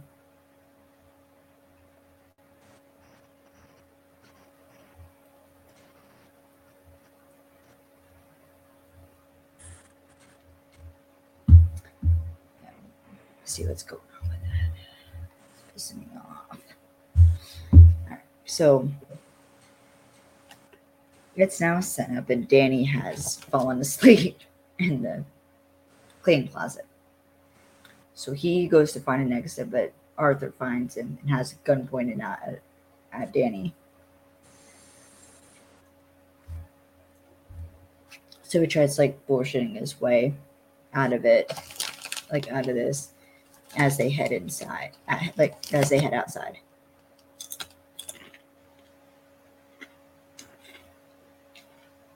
But and like Danny tries paying Arthur off basically. But then Alex comes up and he goes into this sort of innocent child act. Yeah, that was fun. He's like, Uncle Dan, what's going on? Like that sort of like whiny kid voice. Danny like tries getting Alex to leave. But then once like Alex kind of makes it clear that like he's not leaving, you could see Danny's trying to figure out like what grift Alex is doing to kind of like back him up and Arthur's already annoyed as like what this is. Then Alex accuses Danny of like two timing him. And Danny calls him Eddie. And tells him like it isn't what it looks like. And Alex starts accusing Danny of like splitting up the team. Talks about the stash. And this stash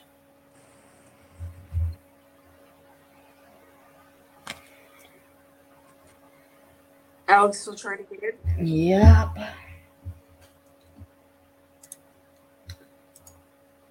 So, so.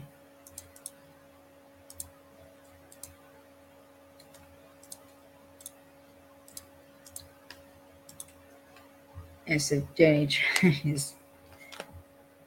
Or Alex says, like, he wants his cut of the stash, like, right now. And then which piques Arthur's interest, and or er, no, this is when Arthur's like, "You're coming with me." Then this fucking dumbass. he goes, "Come with you. What are you gonna do? Hit me with your bag?" And Danny just goes, "Gun." And Alex like, "Oh."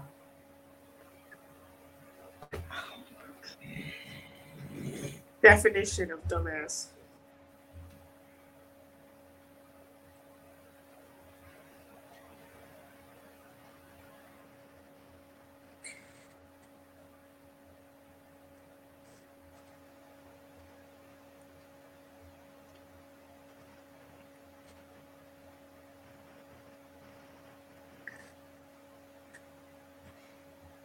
But it's just it's just funny that Alex is like, oh. like, what did you think he had in his bag, you dumbass? But also, this isn't you'll appreciate this. So there's a scene in my Uncle Danny chapter of my Almost Paradise fic, Finding Paradise. Oh, boy. And Ev in this scene because she's with Alex naturally and playing along. And after this whole like, come with you, what it could do? Hit me with a gun?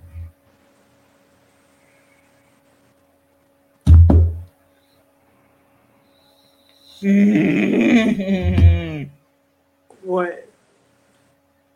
uh, still nothing. It's okay.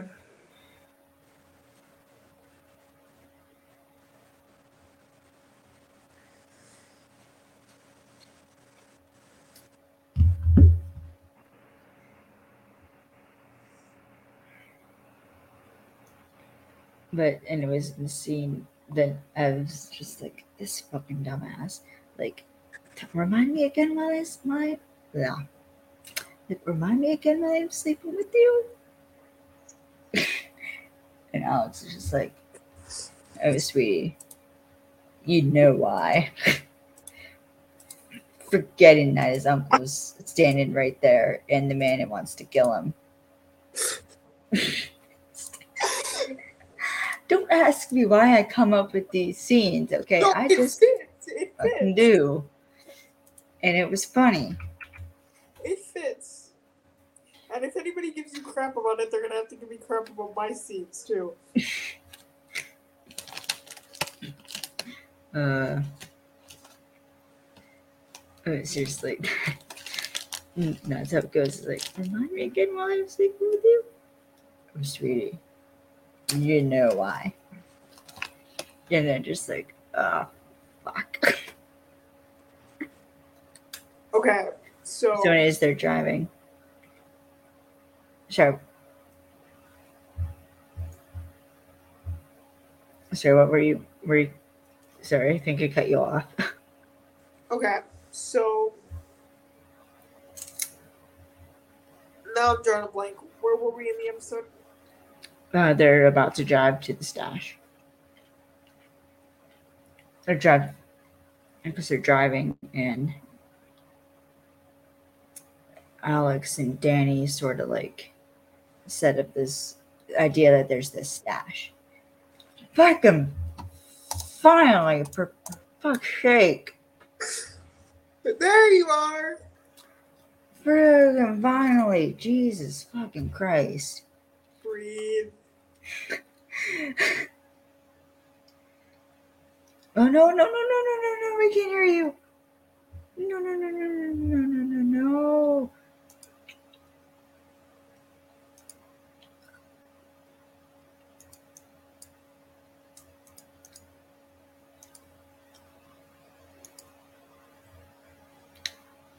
Wait, I. Wait, do you have? Yeah, Alex, is your mic working? Nope. For fuck's sake.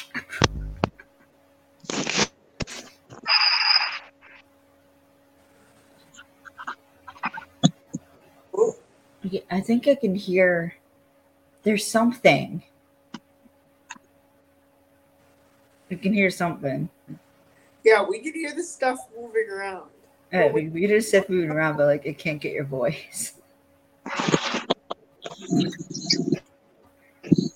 This is seriously going to be the episode of freaking technical issues, and someone's getting a very uh, email later because this is bullshit. Okay, but it, it does fit. It does. Okay. Okay, can you hear me now? Yes. Kind of. You sound like a robot. Wait, wait, go again. Hang on. Okay, yes, I can hear you. Still sound like a robot though. Just saying. That does sound a little bit like a robot.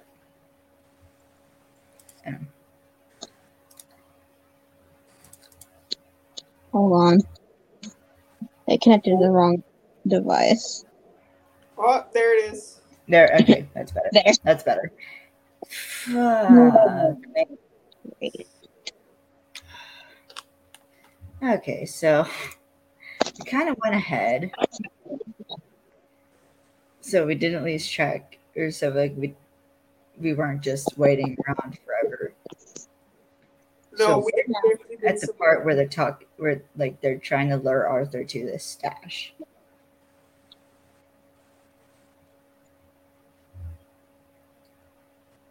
Yeah, I don't know what that heck happened.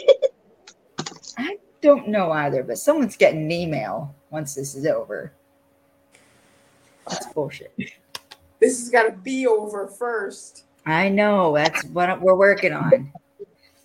All right. So basically, now, or did you have any notes from up until now that we might not have gotten to?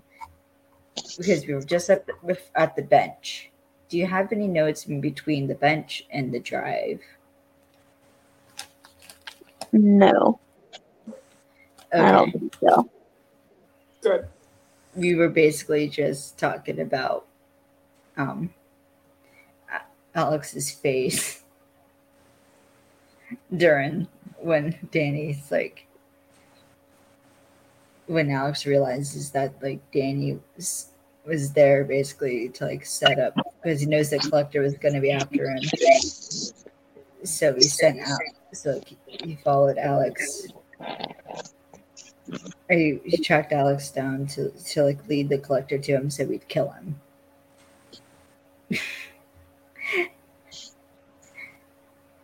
And he's like, "Would ya?" it's like, "No." That yeah, that's that's mainly what we talked about, and also um how Ev uh, Oh, questioned why she was sleeping with, or my OC Ev was questioning why she was sleeping with Alex. I don't know if you remember that. All right, moving on.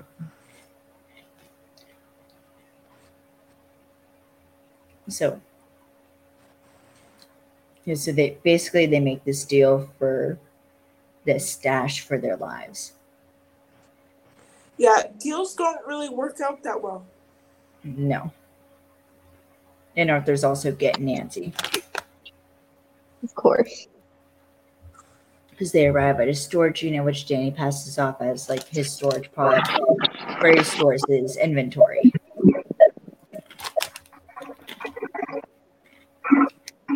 But when they arrive, Alex slams on the brakes a little too hard. Let's see, I'm getting a lot of like motion noise lot, from you, of Alex. a lot of feedback. Like I don't know what you're connected to, but there's a lot of like motion noise from like you moving the screen. Well, I'm on my phone because my laptop won't work. Okay. It's fine. There's just a lot of motion noise. Yeah, I'm on my laptop, so that's probably what you're hearing on my on my phone. I'm trying to like hold it steady, but it doesn't want to. My hand doesn't want to cooperate, and I have nothing to prop it up against. I feel that. Yeah. So, but yeah, but because the Arthur's hand rubs against the money, the fake money, or the money, the ink rubs off on his hand, which signals to Arthur that the money is fake.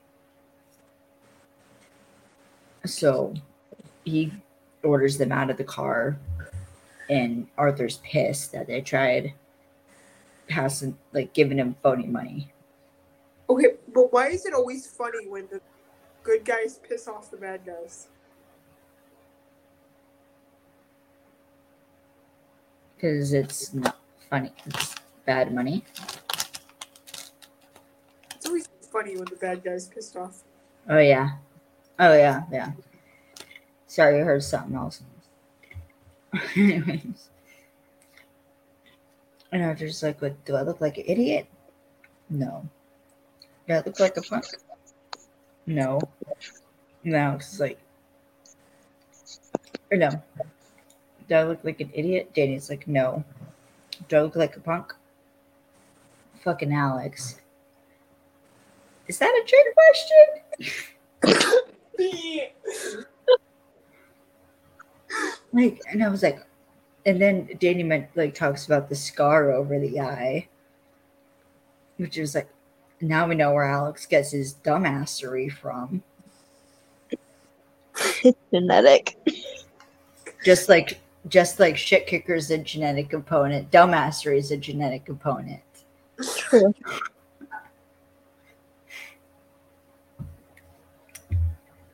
Uh, the shit kicker genes. And that was also improv by uh, Richard Kind. The I bit. Yeah. Ugh, his comedic timing is perfect. Mhm. Right? Mhm. So Arthur orders him against the wall, but then Alex starts acting like he's crying, like he's like crying. He's hugging and hugging Danny, and Danny like tells him it's gonna be okay. As like Alex puts the money pouch in the back of, like in the back of like his back pocket or something like that. Actually, it was like in the waistband of his pants, covered up by his shirt. Right. Right, right, right. Arthur still did knock it off. It's like Danny is repeating that it's okay. But then Alex yells that it's not okay and asks if Arthur has any idea what it's like living with Danny, what he put him through, and asks if he has any idea what it's like to lie and cheat and be forced to, into crime as a kid. And I was like, I actually do. but Alex Posen is like, okay, that tracks. But like, he that like messes you up, and like he's never been able to be straight with anybody because of him. And he didn't even know he was, but Danny was always in it for himself, and he'll say anything, do anything to get one over, and now it's gonna get him killed. And then Danny tells Alex that when his folks couldn't take care of him anymore and they left him with Alex, he didn't know what he was doing, and he never imagined he'd be packing a kid with the life he loved. And apologizes, and through it all, he tells Alex he loves him like a son another interesting Alex analytical moment here. Because seriously, think about it is like because now we get the like now we know that like Alex's parents either died or left when he was young, and so and forced to live with his uncle Danny and forced into crime at a young age, which is one how he knows so much about crime, and two, and because he was so used to lying, he could never be honest with anybody and he because of that he lost his sense of identity which is where alex's trust issues come into play. And he's only honest when he's lying because if you notice throughout the series the only time we've ever seen alex like we know something's that we know the truth is when alex is obviously lying. If you think about how many times has Alex so far said like I'm fine or like has passed off like that he's okay but is he's like telling a different side of that through Oh. like his face or whatever True. like either one, his micro expressions give it away. Two, his actual emotions give it away, like what he's saying isn't true. but when and or a combination of that plus his body language. His body language Mhm. changes when he's lying. yeah and it's this inter- interesting sort of only honest when you're lying Which, when you hear that first off, it doesn't sound like it makes sense. but it and when you But like break it down a bit it does make sense Because basically, even when you're telling a lie, there's a little bit of truth in that. Right. because And every whether lie it is based the on a motive truth. behind it or something else. Right. Because every lie, if you think about it, every lie is based on a truth. Just that lie is just that truth that's been manipulated so much to where it doesn't become the truth anymore. It becomes the lie. Right. But it still has the elements of that truth. so like the honest when you're lying yes alex may have twisted up the truth to where it became a lie but that truth will still always be there no matter how much he twists it or hides it or changes it to lie and that's what he got good at doing was lying and manipulating people. And he's never been able to be honest with anyone because of this, because he has never been able to be honest with himself. You gotta be honest with yourself before you can be honest with others. And mm-hmm. he hasn't gotten to that point yet where he can be honest with himself. And this, I think, because I don't want to spoil because I know I don't think you've gotten to the last episode yet. Have you, Cam? No. Okay. So this is this is something to kind of keep in mind when you get into the last episode is this idea about Alex Alex's trust issues and he's never been able to be honest with anyone could be a hint as to what happened with his relationship with Evelyn's mother Oh. and Yeah. why it fell And- apart. And that's why I think when Uncle Danny brought up Evelyn, you could see, That's that- why it was like an Yeah, instant trigger switched. for him. yeah. I mean, Because that was like the one thing he always did. Because that's why he stayed away from Evelyn is to protect her. for, yeah. Yeah, because when you're okay, so let the reason people like can't stay away, or at least they make it seem why they can't stay away, is because of his job. He's a, he was a DEA agent. That's dangerous. So if Mhm. you away for whatever reason, you don't trust yourself, you can't be honest, whatever, whatever. You can say, "Oh, I'm a DEA agent. I don't want to put them at risk." which is the lie that Alex believes. Yeah. Or that's what he is telling himself to make him feel better Yeah, it's about what he did. Is it's the little white lies that he told himself to like kind of cope with the fact that yeah, his daughter's not going to have a stable relationship with him because of his job. Yeah. And that right there was the first wound that he sustained with his trust with her. And now that he doesn't work at DEA anymore, he doesn't Yeah. trust himself to go back. Yeah, because he he knows it's hopeless right now because it's like, yeah, I left when she was little, and now there's no hope that she wants to have a relationship with me, and that and that that doubt that's in his head, which is another lie that he's Mhm. told himself. He's like, I'm not good enough for her anymore, Yeah. and Yeah, or that I've done too much damage. exactly, Yeah, it is. I'm going to Yeah. make it worse by showing up. again, this that right there of I'm not going to be good enough or I'm not good enough to change. Redemption, Elliot, not possible. Okay, but let's let's say he gets over all that. Let's say he does show up. Everything goes great. He's gonna end up leaving again because he doesn't trust himself. So even Exactly. and he knows that. That's why he won't shut up.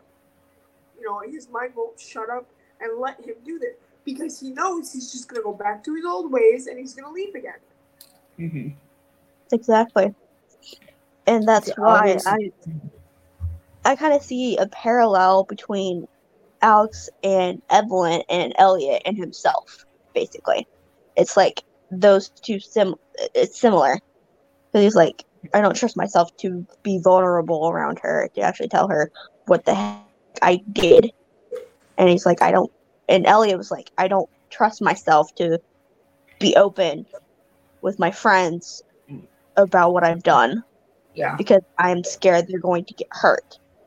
It's Yeah. that protective instinct. But I. It's a trauma response. Mm-hmm. But Yeah. I always sorry. I was gonna say what I was gonna say was I think or the difference here is Elliot's character arc is what redemption actually means. Right. Exactly. Which is like which was laid out beautifully by Hardison as you have to change first, then repent, essentially. It's a process. Then get redemption. Yes. Yep. I love and how even because before Elliot's journey is figuring out that redemption is possible for him and acceptance for the sins of his past. With Alex, it's not about acceptance of the sins of his past. It's about the letting go and moving on part. Yeah. yeah, Because it's basically with Alex, he still has a hold of that baggage. he's still he he needs to let that go to be able to and heal. he can't get out of that mindset of Yep. like I did bad things and like I'm not like like I did bad things and like I've let people down but he hasn't been able to move on. He hasn't Yep. been able to let go and move on because he's still stuck in that mindset because he never actually It's endless loop. It repeats. that but a lot of it i think has come with alex not processing it fully Yeah, and even and i with- actually have personal experience with this which is why i think i connected with alex a lot and why his story was so important to me is because it is about letting go of like your past and move and moving on. So you're not constantly drowning. Right. because that is where I was for a long time was I could never let go of the things that happened. When I thought I had like even starting like when my parents got divorced and then like getting diagnosed with a genetic disorder and like I had like all this crap happen to me in like a short life in a short span of time. But I never had like processed anything. And that was the i think that was the thing was i never actually like like i like acknowledged that it happened. I got to the point where i accepted that it happened. But i never actually processed it and acted like it wasn't no big deal. When in reality, it was the reason I was having panic attacks and would sometimes cry myself to sleep, asking why me, because I never actually like processed anything and dealt with it. You you get to the point where it's like, okay, yeah, I have this thing, whatever, but then you don't process the ramifications of that and how it's going to affect And you don't, and then how that affects your identity as a person. Yeah because I know for me and multitude of mental health things that I don't really want to talk about, but I can accept that I have it, but then it's working through having it. Um, like we'll use my depression for an example. Yes, I have depression, but through that acceptance, I have to work through the depression, which is something I don't want to do because again, depressing. Because then that's admitting that there's a problem.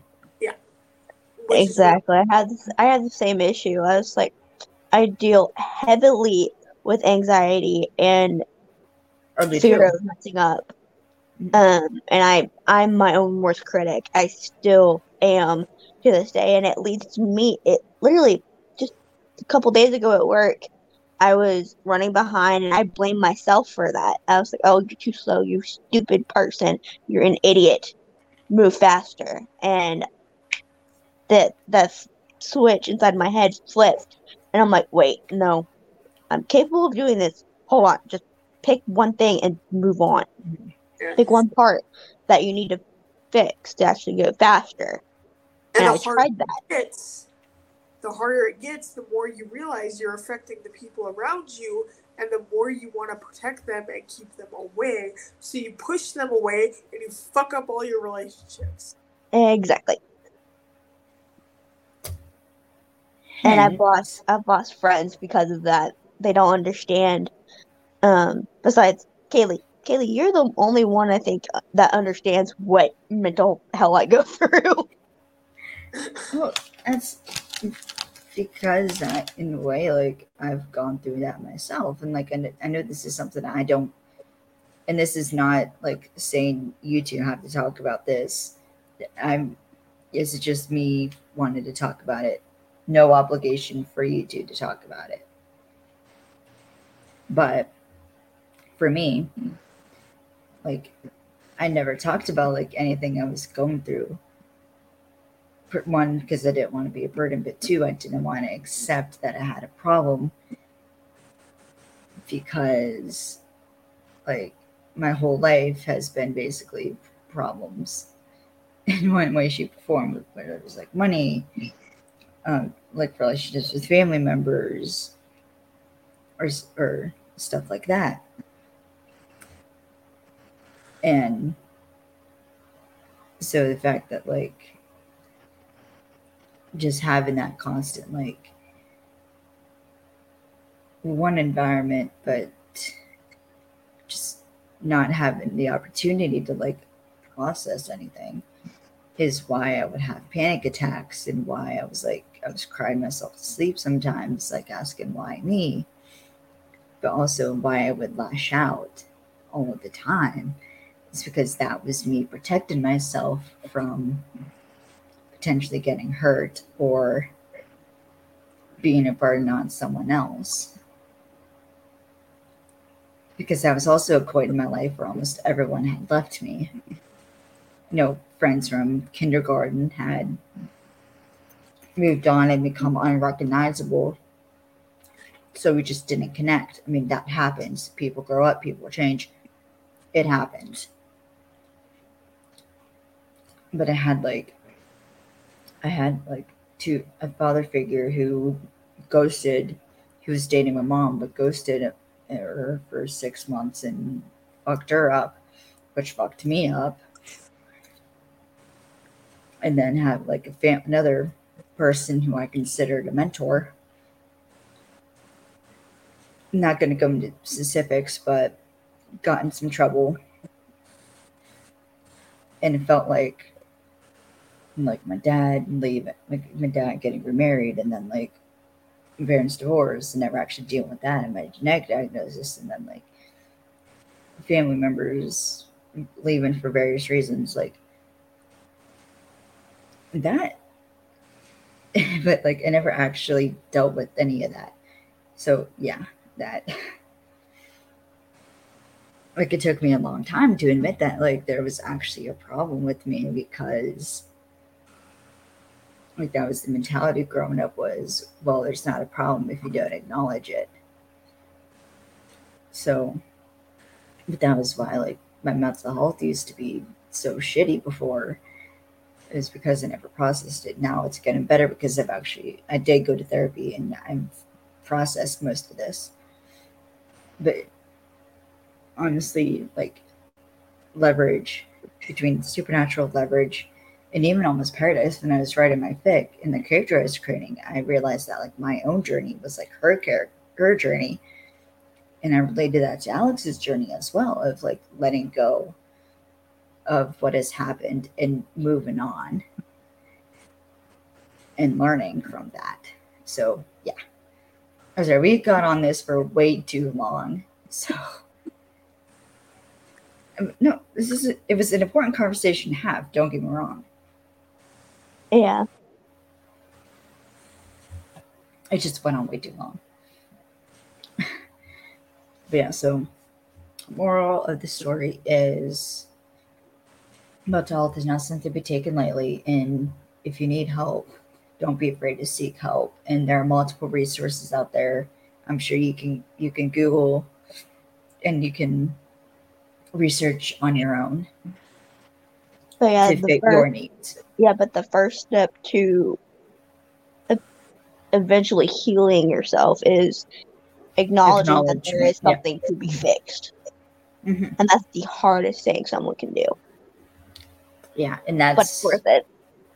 And you can say all the live long day, I acknowledge it. This is what I have. but you have to what I actually believe it. Actually have to believe it. Mhm. Exactly.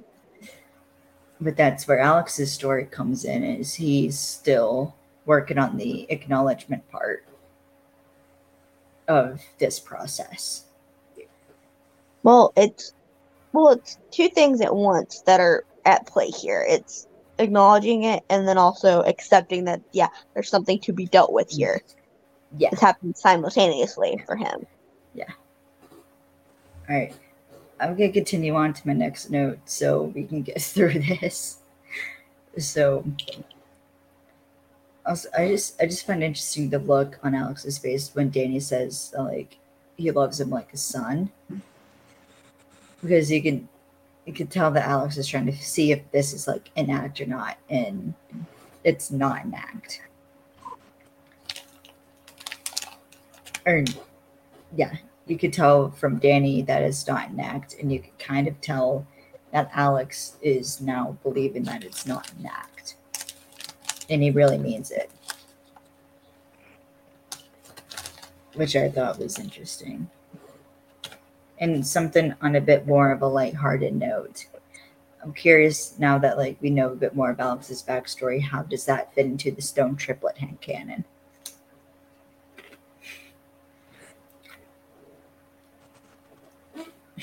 I'm not sure. Well, because I mean we know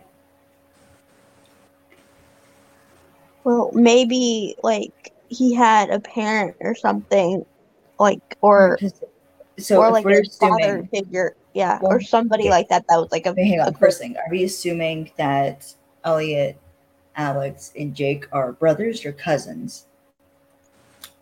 Um, I like Well, the Okay, but what would be the difference?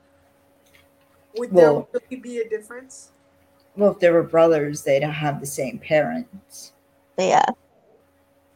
I like that their they're they're cousins, they could have different parents. yeah. I think I think think triplets just because it's Christian Kane playing all three, but Of course, you would go that route.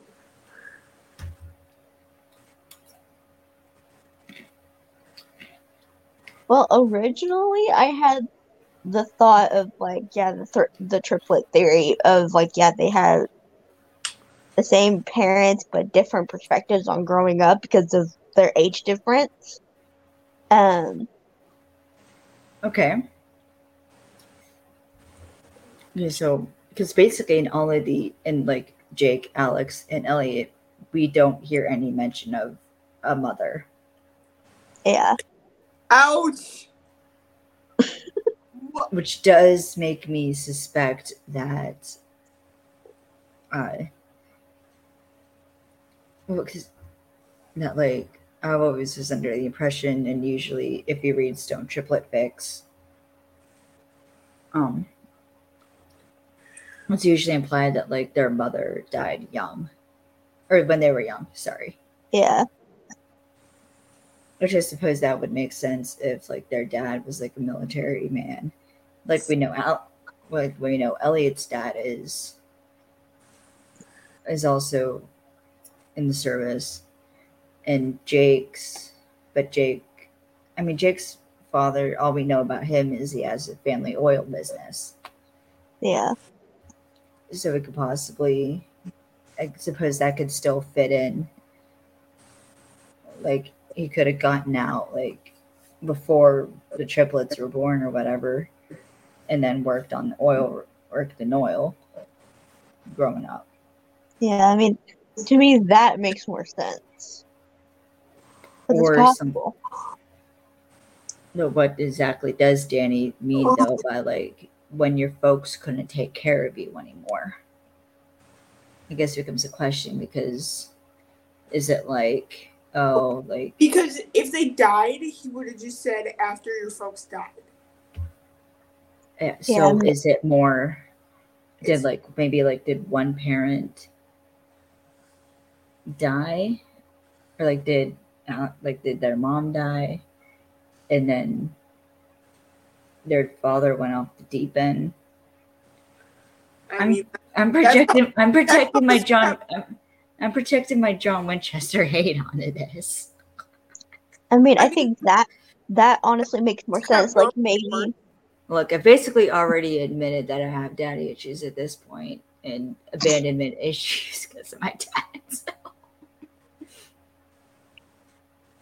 You good? yeah. nope, Sure. nope, I'm broken. Look. it's been a long day. True. know. it has. Get some sleep. I'm trying. Are you? Shit. I- Shut. Yes. Make me. Move. I second that. Make me. Oh no, she's doing the thing. Oh no.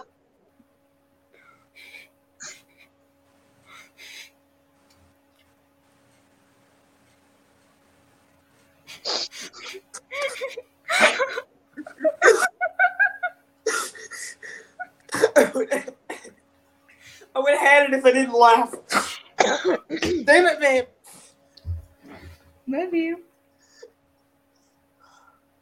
Okay, carrying on. So, Alex tells Danny to like hand over this money. So Danny does, and the how they get Arthur to buy that the money's real is Alex is explaining that it's like Singapore dollars, which is the hardest bill to counterfeit. And as like Arthur orders them on their knees, Alex he's he's pulling for info, basically. And bullshitting his way out of it, I must say. But when Danny goes to move them, Alex takes this moment to disarm Arthur. Sorry. And we get this very good knife fight. Jesus Christ, sorry. that's was really good to watch, though. It was It was fun. I had I had to back it up like twice to watch it over again. yeah, because Yeah, I did like there's one point where like was so Alex cool. rolls to like uses the fact that he's low to like knock Arthur's legs, getting him down. I, I was getting like a major like leverage. Mhm. Yeah. I'm getting major Elliot vibes with that fight scene. I was like, ooh, that's impressive. Yeah, well, then kindness will come up in the cruiser basically. So basically, they had this film scene filmed in like nine minutes, and Christian hadn't even learned like all the choreography when they shot this. Or he said the way he worded it was he didn't learn, he didn't know the choreography as well as he should have. So that means he didn't. He they didn't have enough time to. He didn't have enough time to Yeah. prepare himself Which what means, was about to happen. which means he was just freaking winging it at that point. No, That's what he admitted to was him and Errol were basically winging it That the whole time, and it was close to an actual fight. Yeah, it was basically this fight was improv. But it which was is, so which is impressive done. to think about Sure. because I'm not sure about Errol, but like Christian, like he he's not like a Doing his own stunts for God knows how long. so he probably was able, he probably was able to like improv his way through it, and they were just like, you know what, looked good, The- we're the- going with it. as, as far as I know, the main reason that they do practicing with stunts and fight sequences is so there are no surprises. Yep. Yeah. Like in a real fight, somebody And to get the camera set up. Wouldn't even right. But in a real fight, somebody could pull a knife on you and you wouldn't even notice. Like- Like you wouldn't True. know how to react. Whereas in a, a fight Mhm. sequence, it's all planned out. You know what's coming. And it's a dance. Yeah. Yep. And this Well, for Christian, the- it's a dance. Yeah, and the steps are counted out as you move through the scene. Well, Mhm. Rather than like in an actual fight, it's all like it's it's like total improv. There's no timing. It's just you take Going take and it. give, give and take. And it's like whatever that person throws at you, you have to counter react. Yeah. Yeah, so I, I just I love that fight scene. It was cool. Yeah. So uh, Kai and Ernesto get out of the cruiser and have their guns pointed at him, yelling for them to get on the ground and to drop the guns and all that. But Danny picks up a gun and Stupid. starts yelling how he can't do it. A lot of arguing happens, and Ernesto shoots Danny. Asshole. That's what I thought when I first saw it. I was like, you asshole. So Kai freaking tackles or body slams Arthur into a crate and has him arrested as Alex is like yelling Danny's name, like leaning over his body. Yeah, because And the died. Yeah. Died. Quotation marks. Yeah. Well, no. Yeah, in Yeah. the end, we we realized that uh, it, through a leverage style flashback. Yes, yes, because it's revealed that Dan- Ernesto didn't actually shoot Danny, and they basically set this whole thing up so um, they could basically cancel the contract and get, or because Alex made a deal, or he did the one thing he hated, which was making deals. So he made a deal with Kai and Ernesto that if he handed over um, Arthur Pink, then they'd have to let Danny go free. And yeah, through a leverage style flashback, we see that when Alex was hugging Danny, he put a blood squib in uh, his chest. Yeah.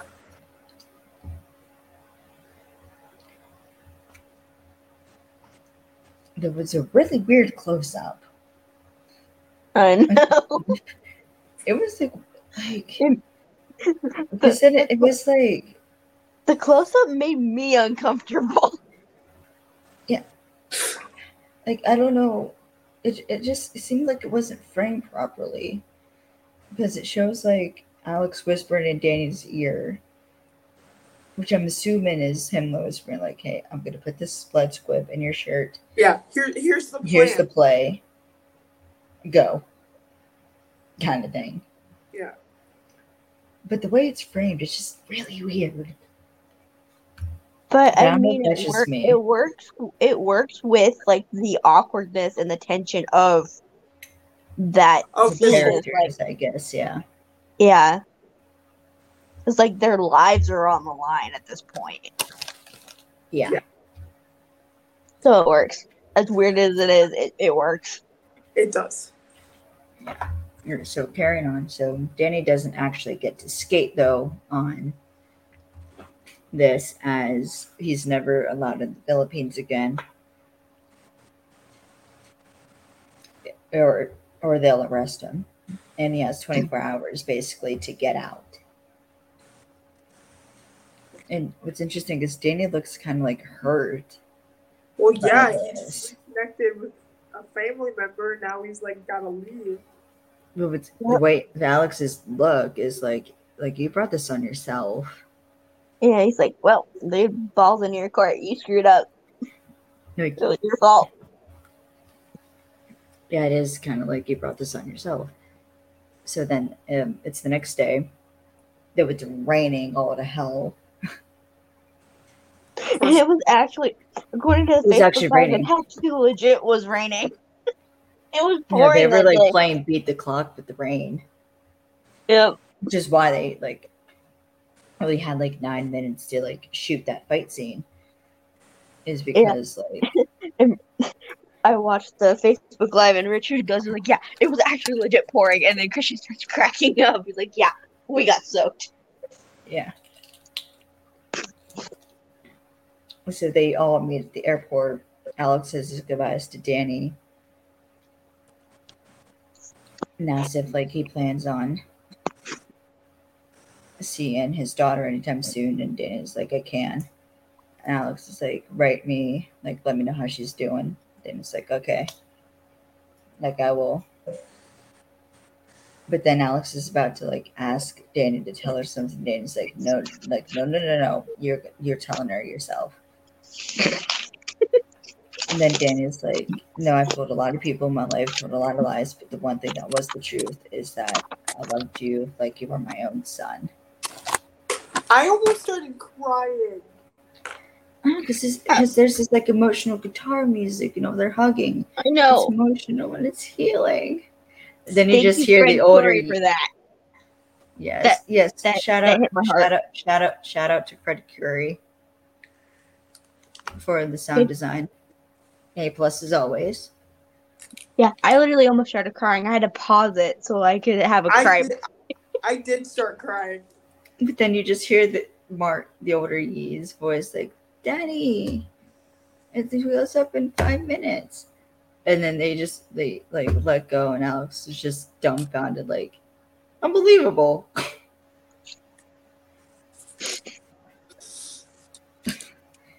like, like you just got your third chance, and you already fucked it up.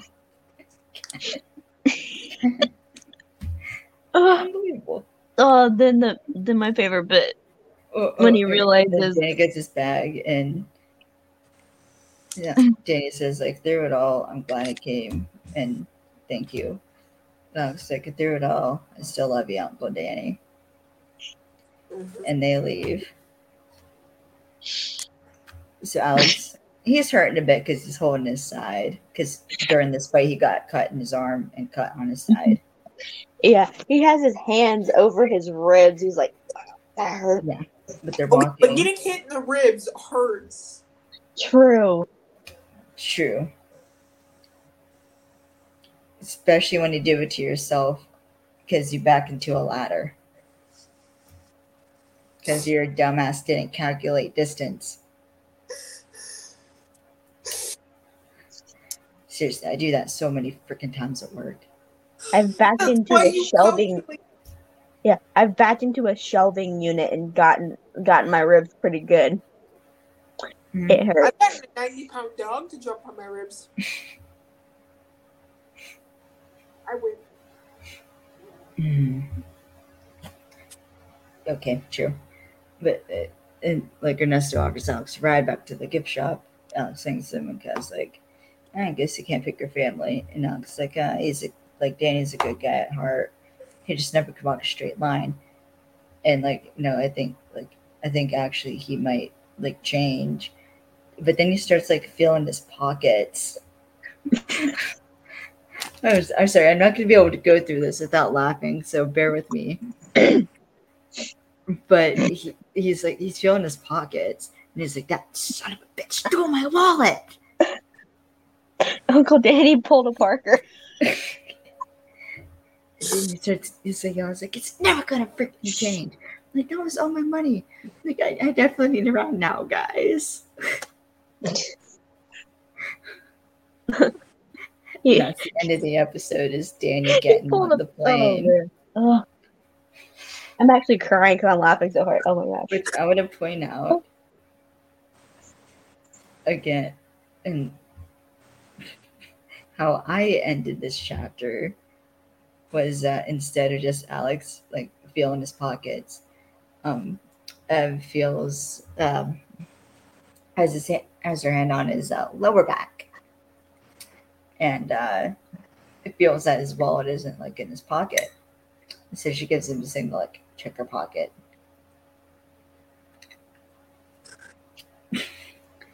And hers didn't get stolen because she didn't bring her wallet because she's not a dummy.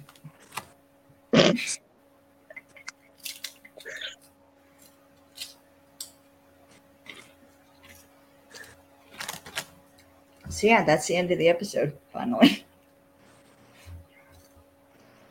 but I do have, I do have some notes. First, Christian Kane's micro expressions.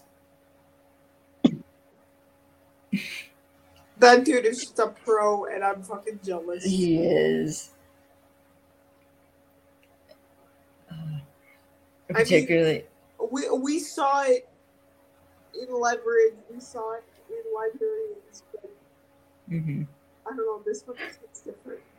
But the- what my favorite game is anytime Christian comes on screen and he's speaking, pause and you'll get always get a glorious facial expression. Oh yeah, I don't have time to do that because every time Christian comes on screen, my dog's face is this close to the fucking TV. Anytime he's up. what can I say? What can I That's say? He's adorable. taste. That's adorable. It's annoying because he'll put his face right in front of the TV sensor, so you can't pause it, you can't back it up. He's just in the way. Mhm. Yeah. Uh, yeah. I also like how Oh. got to. I also That like rem- we got. Also, also never, never pause a CK fight scene. No, do not pause the CK fight scene. don't- Do not pause the CK fight scene. You'll get the weirdest faces. That is the one thing involving Christian Kane you never want to pause. Is a fight sequence. And don't do it. I might have done that on accident. I, I learned my lesson. I did it once and learned my lesson. yeah, I, was, I, I liked how in this episode we also got to learn more about Alex's past. Because I always love learning what makes characters tick. And We kind of, yeah, we kind of see the mosaic of why he's the way that he is, and it's Mhm. adorable. I love it. Mhm. Uh, So, and Richard Kind was amazing as always.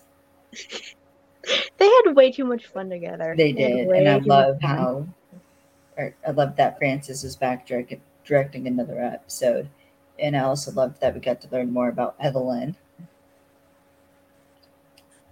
This I episode, can't wait to get to that episode. It's gonna be so much fun. once again, shout out to Fred Curry and the sound department for great sound as always. Thumbs up. That's awesome. Yes, love the fight between, love the fight between Alex and Arthur. And there's some more trivia, I guess, kind of things. According to the Facebook Live, Richard like really loved just acting with Christian and working for Dean again. Okay, But that was basically the whole live was just him gushing about how excited he was by working with Christian and Dean again, and just how much he loved the food in the Philippines. Okay, but who wouldn't absolutely love working with Christian and Dean? I know. Name True. One person who doesn't like working with those two. I don't think I've actually heard anybody say that they don't like working. like everyone at least like maybe this is just my circle that I'm in. But like everyone I have ever like seen an interview of or like everyone it always says how like they're like everyone enjoyed like meeting Christian or like working with them. So yeah. And he wonders why his fans want to meet him so damn bad. That's why. Damn it, man. Look, Dean Devlin. Just saying. The three of us are available. If we could go down to Nola or Cebu, baby, we don't care.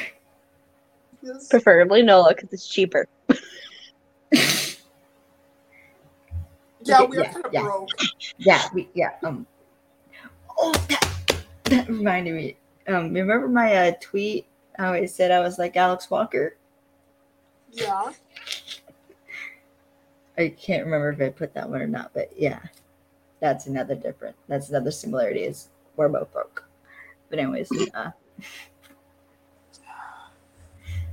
so Me too. but, But also- yeah, to be to be honest, if we were on Almost Paradise or even Leverage Leverage Redemption, Redemption we would we wouldn't get anything done because I would be on the floor laughing the entire time. I would be cracking we'd, up. we'd probably end up cracking each other up. Yeah, no, or it would be like this. What- what- and I, I look us- Christian in the eyes to say a line, and I just look at him and I start cracking up. I was like, "Sorry, stop." Me and Kim would end up flirting on camera. Okay, but when don't we? For one. That's why. school, And then poor Alex is going to be stuck in the middle, and then they're going to have to call cut because everyone starts cracking up. Yeah, Okay, and then I'm gonna be like, Or we do something stupid. "Yeah," or a combination of all three, which it has happened in ConCon. Yeah, I know it has. It's happening in this current. current the current chapter that I'm writing. We have an awkward Jesus. moment where who's most it, likely it's to amazing. think stupid? Us or Christian? Both. Both. One is because of me, because I'm trying to say a line to Christian, and I look over his shoulder at at Riley boy, and Riley's just making faces at me. And then I look down at you, Kaylee. I look, I look to my left, and I see you, and you're just like looking at me, just dead, just staring right through me. And then. Cam is sitting down talking to Beth, and then I look over at them. It's like, would y'all shut up? Yep. and my my my southern comes out full force, and both Christian and Riley start cracking up at me, and I was like, "Boys, shut your mouth before I hurt you." And they're like, "Oh, let's What's face it. it was ever- like, what's the little pips we gonna do?" I was like, like, let's say we want to try with me?" and Christian does something stupid, or he's gonna do something stupid, he's gonna be like, "Hey, you guys want to come with me and do this thing?" We're gonna say no. No. I'm gonna say, "Hell yeah, Let's go. exactly." Somebody's gotta make sure that boy don't get hurt. Too bad. I'll bring the first No, aid but kit. we're not. No, he needs a response. He needs a responsible or adult. We're not responsible adults. Where's Dean? Okay, we're semi-responsible. At least we don't. Not wear- responsible enough. Okay, No. but we don't wear cowboy boots during football. or an, an adult Easter egg hunt?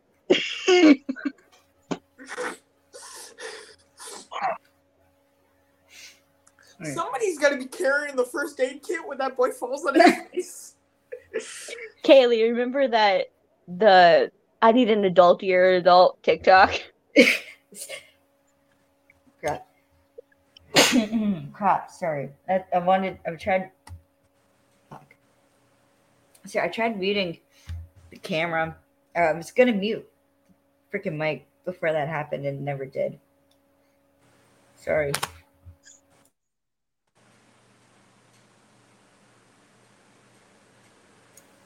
Okay, I'm good. Sorry. Jesus Christ. Okay, so all right, well, carrying on because we're just about done. So, I I found I've also found it interesting how in this episode we get two male characters who usually with like male characters, even if they're like related, they don't casually say we don't often see them casually say like "I love you." So I, I find it interesting that both the male characters do say like "I love you" in some capacity. Yeah, that was really good. I did like that. Mm. And the fact that it was so subtle was actually really cool. I thought that was pretty neat. It was like that goes to show you the "Whoa." writers. Like Yeah, instead of like blatantly in your face, obvious, it was more subtle, which fits their dynamic perfectly. where it just came out naturally. It wasn't like Yeah. Too forced or anything like that. It was just enough. to know my notes. And uh, apparently, Francis de la Torre, some more trivia. Francis de la Torre learns that if if you have a good script and good actors with good chemistry, you get the hell out of the way. and yeah, they had everyone cracking up. I mean, that's apparently, actually kind of true. reel does exist. yeah. When, when it comes to actors with good chemistry, you give them their outline and get out of it. Yeah, True. but yeah. So, and Richard Kind is apparently the better golfer of him and Christian. And Christian lost. Apparently, Christian lost a hundred bucks on like a bet. Of course he did. Of course he did. Fucking Oklahoma. No, so there's this funny story that Richard told. He has, um, or he, oh, this is actually kind of funny. Well, it's kind of cool and funny at the same time. But Richard Kind has something called uh, vitiligo. I think is how you say it, which is basically a skin pigmentation a condition where the pigment uh, goes away. So it, you get these like patches of just pure of pure white. But apparently his legs are like really white, or it was like it was, like it's more in his legs. Shit. What? Dean liked my tweet about the podcast. Nah. This podcast. Mm-hmm. Fuck. Or you liked the tweet about it where I was like tweeted earlier. Well, I'll get a shovel, start digging our graves. Crap. There was the one I posted yesterday. Sorry. So and Joe Pesci, he is another actor in No One from Home Alone, and like Goodfellas, I think is the name of the movie.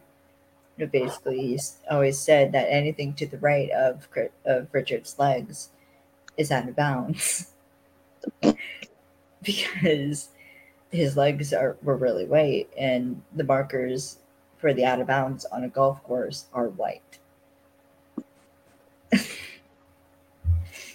so yeah, and apparently a gag reel, a gag reel does exist, and was approved. Oh boy.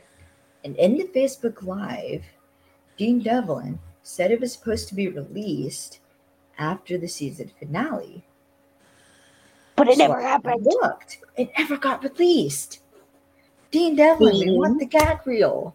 Yeah, Dean, you lied to us. We need We the want gag the damn reel. gag reel. particularly the bloopers involving Christian and Richard. Just I have been. We need the gag reel. Okay, you Please. promised us the gag reel. Yeah, you promised. Okay, We have I it have on video. You promised. to prove that you said that, you said that there is a pod that there that there's a gag reel that was approved. Because in the Facebook Live, they were talking about going through the gag reel and having to like approve everything because that's usually how it is with gag reels is you basically get the gag reel then you have to sign off on it basically. So yeah, and also fun fact, some more trivia. Carry it on no, this is this one's actually pretty cool. So they got the name Evelyn from Eve and Flynn from the librarians. That's adorable. Oh my god. Sneaky, sneaky Dean. So yeah. I I heard them say that. I was like, oh, like I was like getting a bit emotional because like I was like, oh, that's adorable. and also I didn't I didn't know this until I looked at Richard Kind's IMDb credits. But he was the voice. He's the voice of Bing Bong in Inside Out. He's Bing Bong. That's awesome.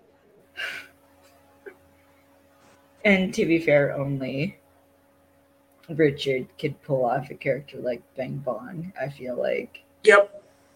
True. Yep. and Richard is willing to return as long as Dean asked. So Boy. who knows? We might get Uncle Danny again in season two.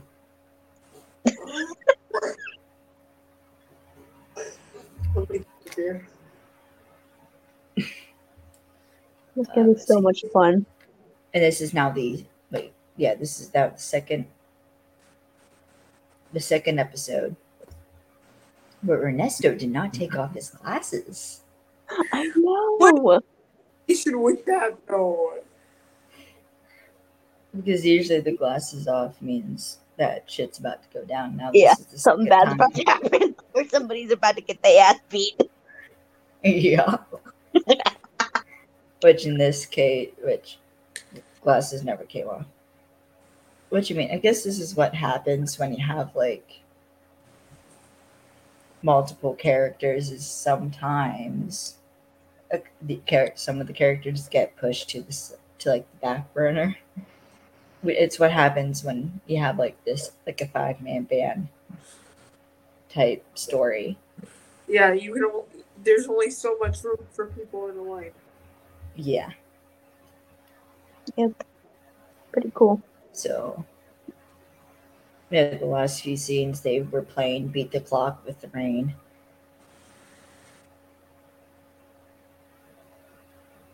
And because, uh, yes, so the the voice of the girl at the golf shop is actually Dean Devlin's wife, Lisa Brenner. Because what happened was because they had to get everyone out quick, they didn't have any really any time to do um, ADR. So they he like sent everyone like this app to use that they used to record their ADR, and Dean was basically doing the mixing himself because at that point in time they weren't allowed in the office. So a lot of times it was either Dean or someone else doing the ADR. Christian. Yeah. Uh, we'll get into that in the next Almost Paradise episode. But Yeah, are we almost the, done? yeah, the girl at the golf shop was voiced by Lisa Brenner, who is Dean Devlin's wife. Who actually is one of the bad guys in Leverage. Oh yeah, I She- forgot about that. She's um, Hannity in uh, the hot potato job. Yeah, My brain. I forgot about that. I forgot about that. I that. hated Hannity so much. I know. Yeah, that's we'll get into that conversation when we actually get to that episode. All right. Last note, and it's. It's it's my it's going to be my favorite note. So during the Facebook Live, it, at the very end, um, after they like when they wrap start wrapping up, they like go around as like last words, like some final words before they cut the stream. And it was Art's turn to say some last words. And part of what he said was, in the words of Christian Kane, you better buck allowed to say it's a rock and roll oh, rodeo. Better leave your troubles at the door unless you want some in here. and everyone was laughing their asses off, including Christian. He He was, was like so leaning back in his chair. He was laughing. He almost fell off the sofa. and Art He was even laughing. I don't even think Art was able to finish it because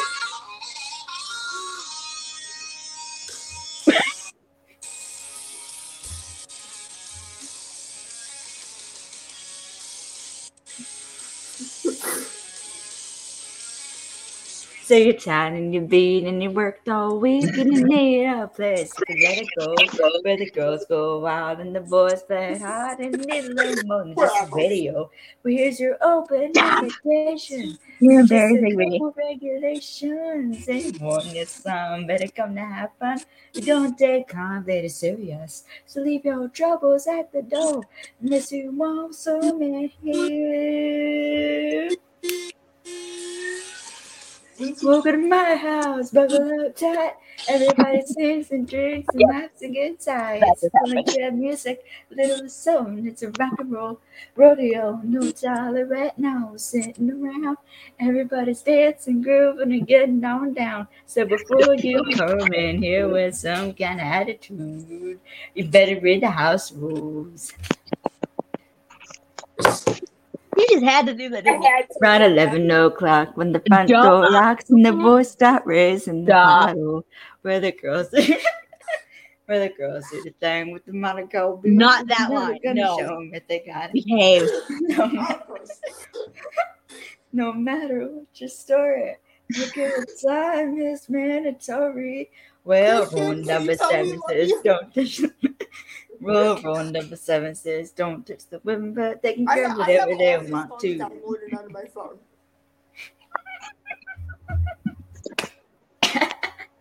No such thing as last call. Look All right, are we done? Can I go to bed now?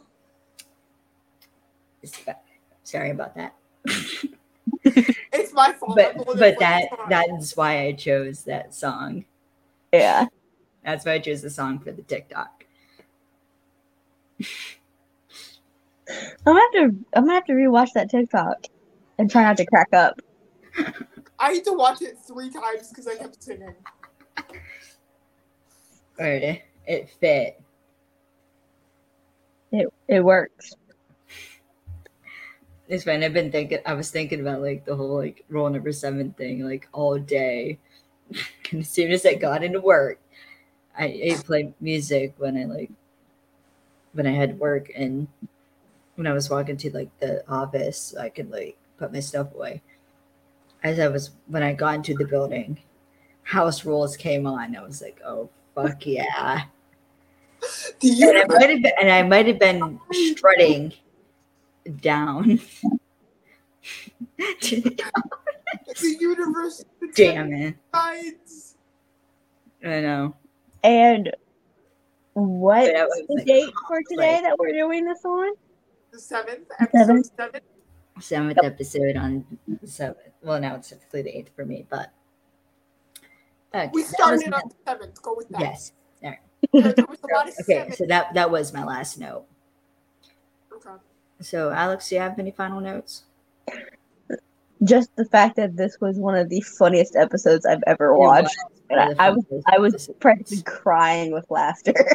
It's interesting because usually, like, the pacing starts to get more like slower as like the intensity builds. Yeah.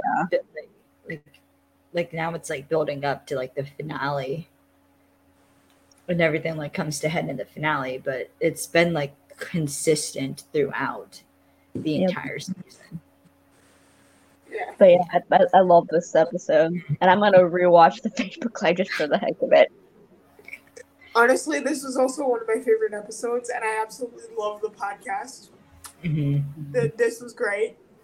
The technical difficulties matched. yes The energy Yes. of to be fair it was fitting for how today has gone So, It's been crazy, but I mean, this is worth it.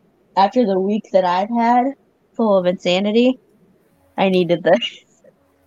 yeah Needed me blaring Christian Kane over this. Yes, and now look at my face. I can't stop smiling now. Thank you, thank you for that. You're you, you knew i was gonna sing as soon as you played that Oh yeah, that's why I did it. But Now, you gotta are- about Christian stop it. Feelings. Stop. All right, so, all right. Wrap up, I'd like to once again thank our parent company, Nafco.org, our electrical consultants, West PA Systems. Uh, you can also check out the Ko-Fi and buy a coffee at Films and Fandoms. You can also check out my website at kayleesantellacting.com. You could follow me on Twitter at MissMovieFan underscore 67. You could follow me on TikTok at moviefan underscore 67. You could follow Alex on Instagram at AlexCooper7241. You can follow Alex on Twitter at Alex the underscore alleycat. And on, on TikTok under Alex the alleycat. And you can follow Cameron on Twitter, TikTok, and Instagram at Cameron underscore Jansen underscore. So, Longest episode we've done, I think. no. Okay. But definitely One was almost four hours, I think.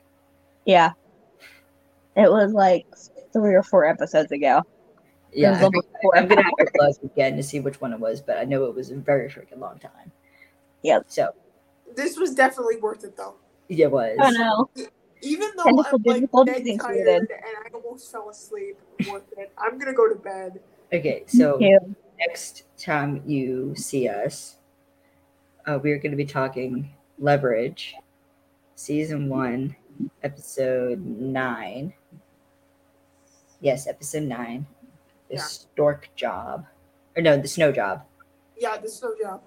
The snow Yeah. job, which is going to be interesting to say the least. With our leverage crew, it's always interesting. to your True. point. But the next almost paradise episode is a good one, and it's called Lone Wolf. That just sounds good. I I have yet to watch it, so Oh, it, it- No, yeah, you'll love you'll it. love You'll it. love it. It's good. You will love it, babe.